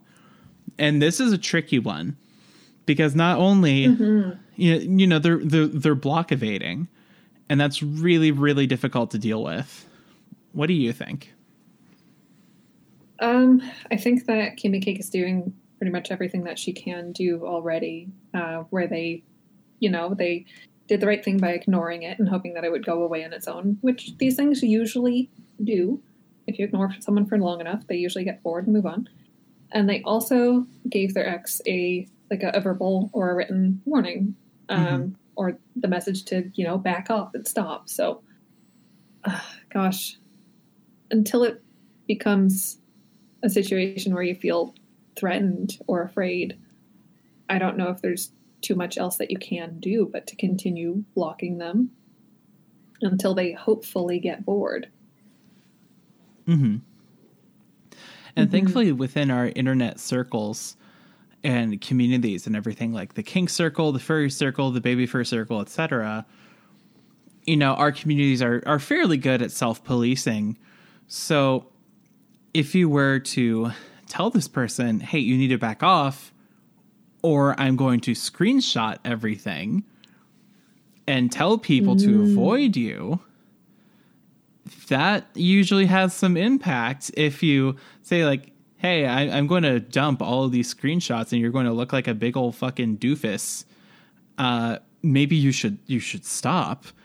And you know that's a very extreme measure for very extreme means that this person is is going through um until you get to that breaking point I, w- I would definitely say like continue uh i i would almost say like right click and mute rather than block because they are alerted when you block them and obviously you can't message the person anymore but if you mute That's right. them if you mute them, they can send messages into the void that you'll never get. And then they'll think like, Yeah. "Oh, this is my chance and everything." So that's why I'm a big proponent of the mute over block policy, unless you really want to send so a smart. strong message. Oh, Yeah. sorry. I interrupted Yeah, you. um, and I don't know why I didn't. Uh, I was just, I was just saying that's so smart, Jazzy. you know, Um, and I thanks. have kind of done the, the same thing with uh, one of my exes, who, after like eight years of not talking to him because he was a terrible person, um, and outed my fetishes to my parents. Yuck. Terrible, person, terrible person. Anyways, that's a long story for another day. Um, he did like message me a couple years ago after like eight years of no contact to be like, "Hey, what's up?" And uh, I did the petty thing that I knew that he would hate, where I read his message so that the read receipt would go through, hmm and then archived the conversation so I didn't have to see it. Oh, nice. And he did that a couple more times, and I would read it and put it away, and that pissed him off. Um, and then he eventually stopped messaging me because he just got so mad about it. There you go. Yeah, no, absolutely. That's a totally um, good way to deal with it. And I, I've actually been thinking about archiving some some of the messages um, that that I that and conversations that I get. And I was wondering, like, you know, if I archive it, does it just go away? And then if they send a new message to that conversation, does it like come back? What does that look like? Uh, this was over Facebook Messenger. So archiving it, um, put it away so that I could go back to it later if I wanted to. And whenever he would message me again, it would pop back into my main inbox. Mm. Whereas if you mute someone, um, it will jump, like that muted conversation will jump to the top of your uh, inbox whenever you get a new message, but it won't alert you. Mm. Gotcha. Mhm. Well, good Mhm. shit. There you go. Uh, Fawny. Do you want to Yeah. take the the second email question? Yeah. Um, I did leave a little bit hanging on the last bit where I like shared that personal story. Um, after my Oh, ex outed me to my parents, absolutely nothing happened. My parents didn't bring it up again. They were very respectful, and I'm very thankful about it. So I'm fine. Oh, that's good. That's And, good. Yeah. Yeah. Yeah. I, I just figured I'd give everyone the good news. That's Um, literally the best yeah, possible response. Yeah. Yeah. Uh, Dear Jazzy, this person says, this is from Anonymous, uh, says, Dear Jazzy, do you have any advice for a girl who can't stop comparing herself to others, be it looks, voice, or just in general? oh goodness. Fawny. I think you and I can both slap a big old mood sticker on this one. Um, you know, Yep. th- there's the Iliza Shlesinger sketch where it's just like you have four minutes of perfect self image per day. And then after that, it's just screaming insecurities for the rest of your existence. But for that little blip of time, you get like a little bit of clarity. And then the rest of it is just self consciousness. Um, I think you know we as humans we, we that we that's something that we just inherently do all the time is we compare ourselves to others and that it's a really hard habit to break. And you know I definitely do think that it is a habit and it's something that you can kind of train down with time and everything. And you know there's healthy comparison. There's you know if you have a competitive spirit you can be like i want to do more of x than y person and that's fine. And then also there are there are times where you compare yourself to other people and it's not even remotely a thing where it's like you know i can i i still find myself comparing myself to people who are extra smalls in adult sizes and can still wear like kids shirts. And i know that that is you know i look at that i'm like i wish that was me. And then i look at myself i'm like that is that's not that's not a thing and then you know I, I find myself I, I that i had i find myself at a place where i have a choice where it's just like i can either you know allow myself to feel really emo about this or I can be bummed out about this and also recognize at the same time that my body as it is and how it stands is completely perfect because it is mine and that's all that matters.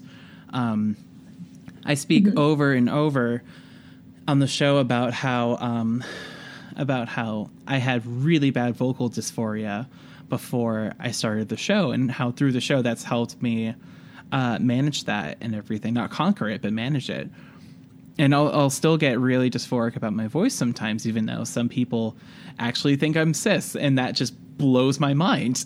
um, but you know, Daddy tells me all the time that you know your voice is a woman's voice because it is the voice coming from a woman and you are a woman so thusly it is a woman's voice. I'm like okay that makes sense to me and that's all that matters and what other people think of my voice doesn't really matter at all. And then you know i also think about how about how i'm a grown adult. I'm turning 26 in june and how i don't really have the time or patience to to worry about you know stuff like that and everything. And and that's also taken years and years and years and years of work and effort and therapy. Wink callback and Yeah. it- yeah and it's it's just one of those things where it, it sucks. And i think we can all say we know exactly what that feels like. This is one of those rare opportunities where it's just something so universal you know? And it, it does really suck and i'm sorry that that's something that you're going through anonymous. Um i really do wish you like the best on your journey and i'm absolutely positive that you have an amazing voice and you look completely beautiful. And it's just a matter of you discovering those facts for yourself and it may take a really long time. Uh, it may take new forms of expression and new communities and everything i know for a fact I, I hated my body until i started doing my patreon and all the photos and everything I'm not saying that you have to start a podcast and become a sex worker in order to feel good about yourself. That's what worked for me. So if you want to try that out, by all means, go ahead. But also, um, it, it's something that takes a lot of time and just like allow yourself to go through that process in your own time. And, and that's what I'll say. Yeah. Um, and I've got a lot of similar thoughts on that one and also some different tips, um, or at least like wording the tips differently. Um, I went through a very long period of hating myself and comparing myself to others to like an unhealthy degree. And uh, call back to um, the part about the big bulky sweaters. Um, I did have that big bulky sweater that I would wear every single season because I was like, yeah, fuck this body. No one gets to see it because it's terrible and awful. And that's not a healthy way to think of myself. And if anyone knew that I was thinking that way about myself, they'd be like, stop that. That's wrong. And yeah, like everyone has those little little thoughts about themselves. It's very common. Um, and unfortunately also common to like have really terrible thoughts about yourself to the point that you like wish that you were someone else. Um, and to kind of get out of that for myself, I had to train myself like a dog almost. Mhm. Um, I just had to practice just a little bit every day, faking it till I made it. And you know, so I still get those those little feelings here and there. Where it's just like, oh dang, I wish I had her legs, or oh man, I wish I had, you know, his arms or something like that. Like, Mhm. but also, it's a lot more common that I'm like, no, I am the hottest bitch alive. Hell yeah. No one can come near me. I am a beacon of confidence. And it was just through like telling myself little lies that were really nice about myself until they became true. Until I realized that, you know, they were true. Mm-hmm. Where it's like, I'm good. I'm doing a good job. I have a nice body. Some people really like it, and I like it. Um, yeah, and as uh, Skywalker says, fake it till you realize you weren't faking it. Hell yeah. You know, I, I really think that, you know, you said something really profound there. And I think the common denominator between uh between what we just said there was, you know, it came from within. It, it's totally something that, you know, you can definitely get help with, but it's something that, you know, does come from within and that's where that's where the change comes from and that's where the you know the self-love comes from is from within Mhm. Yeah, and comparing yourself to others is definitely a, a product of of low self esteem, low self love. Um, Of so the yeah, patriarchy. practice- Yes. God, fuck yes. Yes. Ugh. Absolutely. But yeah, I I recommend to anonymous to practice telling yourself little things that might feel fake, but eventually they won't feel fake. Absolutely. So, are we ready to go to the next question? Oh yeah. Oh, yeah. Okay. This is from JB Bean Hot Dog Jello Curator. Uh, Dear Jazzy and Fawny, we've heard advice on concealing padding before, but how do I make my padding reach peak poof so I so it can puff out my skirt, puff out my cute short skirt? Okay, there we go. Dyslexia. Um, I need to know because reasons from JB at Hot Topic pronoun she her.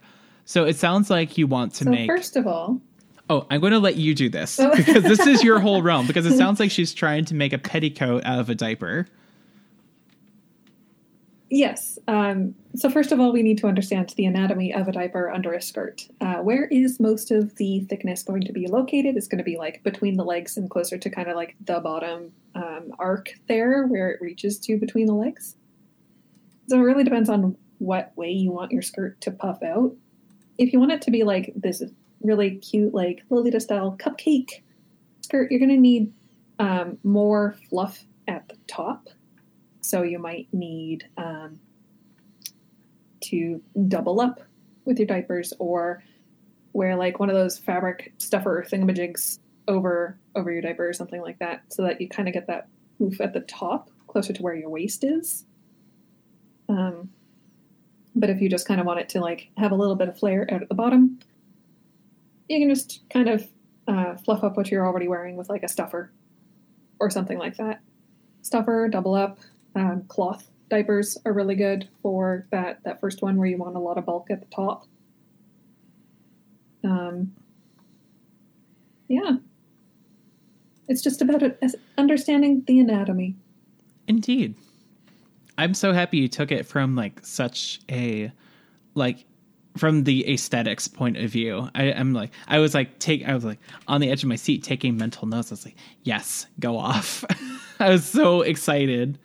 But Oh, yes, 100% everything that Fani just said, I literally cannot put anything better into this conversation. So, yes, absolutely. Shall we do okay. Sorry. Sorry, I just got really hype. Uh, shall we do the very Yeah. last question? Yeah, from Pupski. Pupski says, I am no stranger to podcasting, but a friend and I are stumbling into age play podcasting. Uh, do you have any tips on how to get the dipsters in front of as many ABDLs as possible? And this is a question entirely for you. Yes. Uh, so uh, I know you linked me to your podcast. I did get a chance to listen, and I did really enjoy it actually. Uh, so thank you again for that link. Um, so when it comes to um, getting the show out there in terms of like saturation and everything, um, I come from a music industry background. And in the industry, a lot of time you're working with individual artists and bands that we refer to as talent.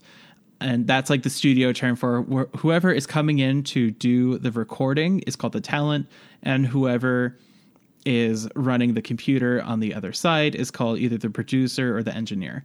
Um, when it comes to getting the talent's product out um, as a band, usually what you have to do is do a build up for a few months to half a year, put out the product, which would be like an album, and then continue content dropped off of it in the form of music videos and press releases and shows and more videos. And it's a grind to like always be plugging away at it.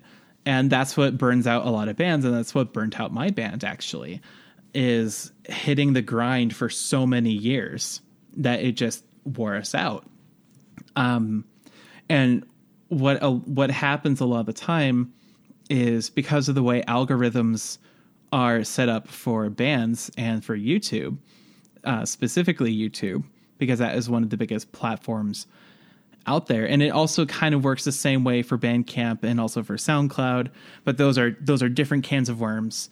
Um, youtube specifically rewards and instagram and facebook and twitter rewards very constant very regular very substantial content releases and that can really grind a band uh, down and in order to build up your following, you have to keep putting you have to keep putting resources into making that content, and then it just wears down the talent and everything.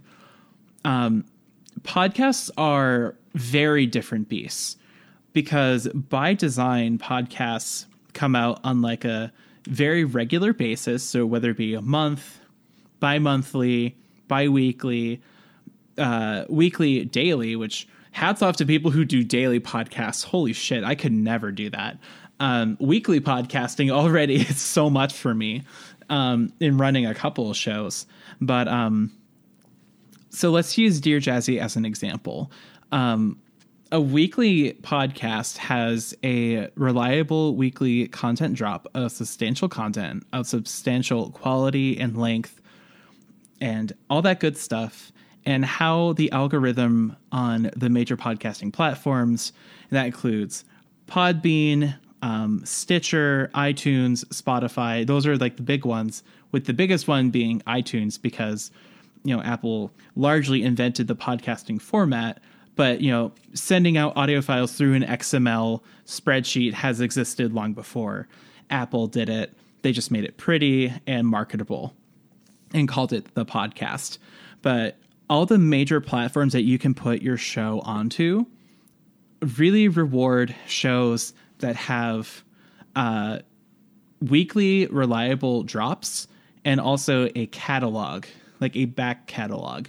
Like, there's a reason why shows like My Brother, My Brother, and Me always appear really close to the top because not only do they almost never miss a week, they also have like 500 back catalog episodes and why my other favorite show, the Mega 64 podcast, has also is closing in on 600 episodes every single week without fail. And there have been weeks where I've taken the show off and it hasn't made that much of a dent because 51 episodes in, there's now a big, huge chunk of content that someone who see who sees Dear Jazzy when they look up like age play or ABDL or LGBT if they look up any of those terms, Dear Jazzy will appear higher on the list because of the higher number of downloads that we have that come from having a, a more substantial back catalog, that come from having a recurring content drop, and that drives more eyes to the show, which in turn gets more downloads, which bumps me higher on the on the charts and everything. Playing, I, I think playing the algorithm is the most important thing, and just simply doing the act of releasing the show is more often than not one of the best ways to get the show out there, even more effective than like grassroots word of mouth. Um, whereas word of mouth is way more effective for bands and everything. But for getting a podcast out there, just um, what what I did for the first episode for release day over a year ago now, that's wild to think about is I actually had four episodes ready to go. Um, I released the first three on release day. So if people liked the show, they would instantly have more to listen to instead of just having one and, oh, you have to wait a week. It's your favorite new show and I have to wait. And that's also why um, TV networks, whenever they release a new show, oftentimes it's a double length feature episode. And I thought I can do the same thing and Skywalker saying releasing the first 15 episodes of my podcast all at once. It's probably not a bad idea, not going to lie. And then, you know, just keep plugging away at it week after week after week. So I would say, like, when you launch, um, launch with a back catalog and then just keep plugging away at it and really just, you know, mm-hmm. work that grind and everything. And then also right into Dear Jazzy. So I can say, the Dipsters podcast is available on Podbean. Wait, no, not on Podbean. Available soon I need to know where your podcast is hosted. I know for a fact right now it's on SoundCloud. So I'm going to plug that. And again, thank you for sending me that link and everything. But that that's what I would um, say. Also, uh, never underestimate the value of paying 14 bucks a month for a premium Podbean membership because not only does it push your show onto all the big platforms, it also gives you extremely detailed statistics and like numbers and everything. You can look at how many downloads you have in Argentina specifically. And you can go down into individual provinces of countries and see what time of day people download and what day of the week and what demographics this happens and on what platforms. The amount of telemetry that you get from going through a distributor like that, or if you choose to go, I, I forget what some of the other ones are because I've been with them for so long, but having the having your show on as many platforms as possible combined with just doing it week over week over week is the recipe for success in the podcasting world. And I need to take a drink of water, uh, talking stick. I don't know how to follow up to that because uh, I have no clue about anything podcast, uh, except for like as a consumer of podcasts infrequently. Um, I only like a couple. Uh, like this one. Jazzy. Oh. Yeah. And I also listen to like Cristine and Ben on Simply Podlogical, um, which is the spinoff of her nail polish channel, which is somehow big. Um, and then also like of course, true crime. Whenever I'm like alone yes. in the car at night, I like to listen to true crime. Oh, that's scary. Question mark. I think that's a very femme thing to do. it, it totally is. That's like a very big mood, and I feel that just like in the fall, wearing a sweater, like drinking like a warm coffee or hot chocolate at a coffee shop and you're just listening to a true crime podcast with like a sketchbook or a notebook open that's such like a mood mm-hmm that evoked a whole image in that moment.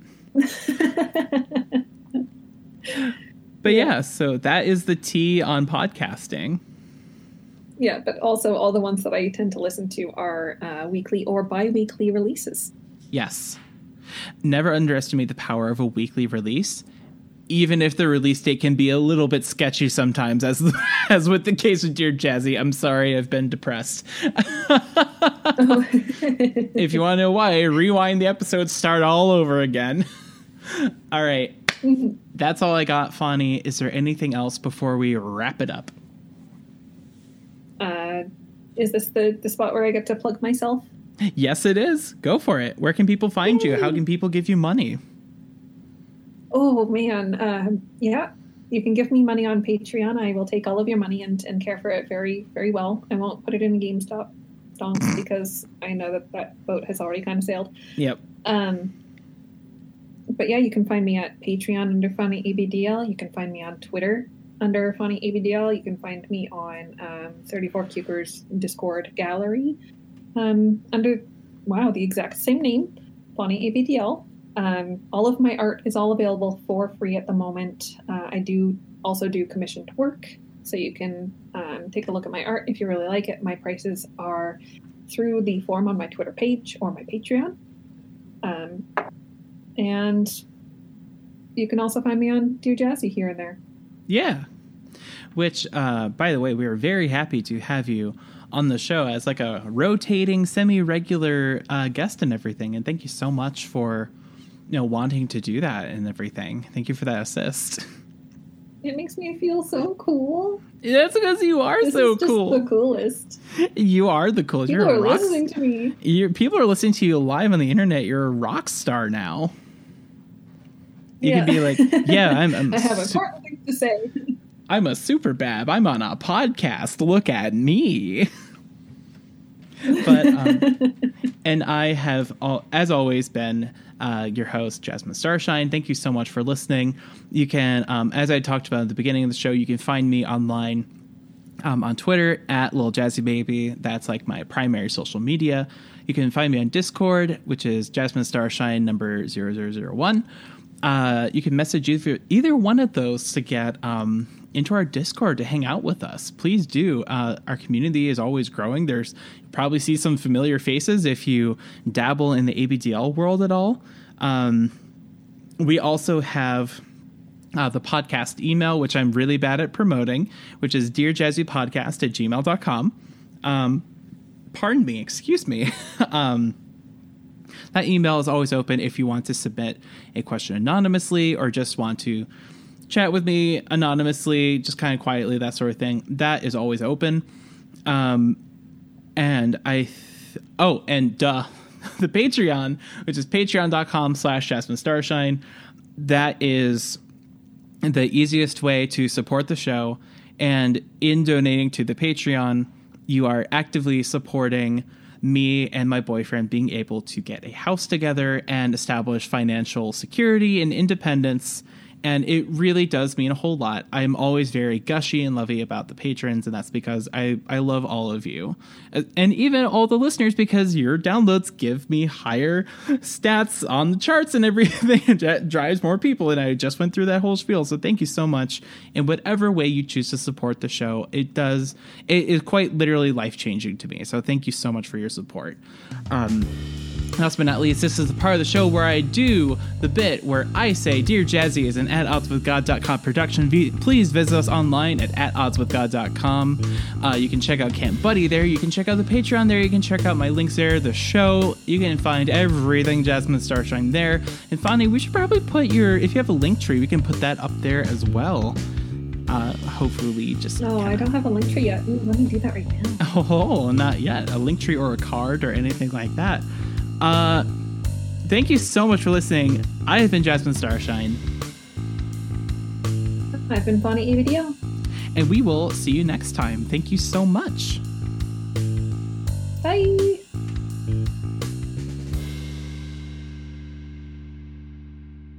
Get the timer going. And then we can just start as soon as we're ready, so there's no rush. Time to get the yawn counter out of the way.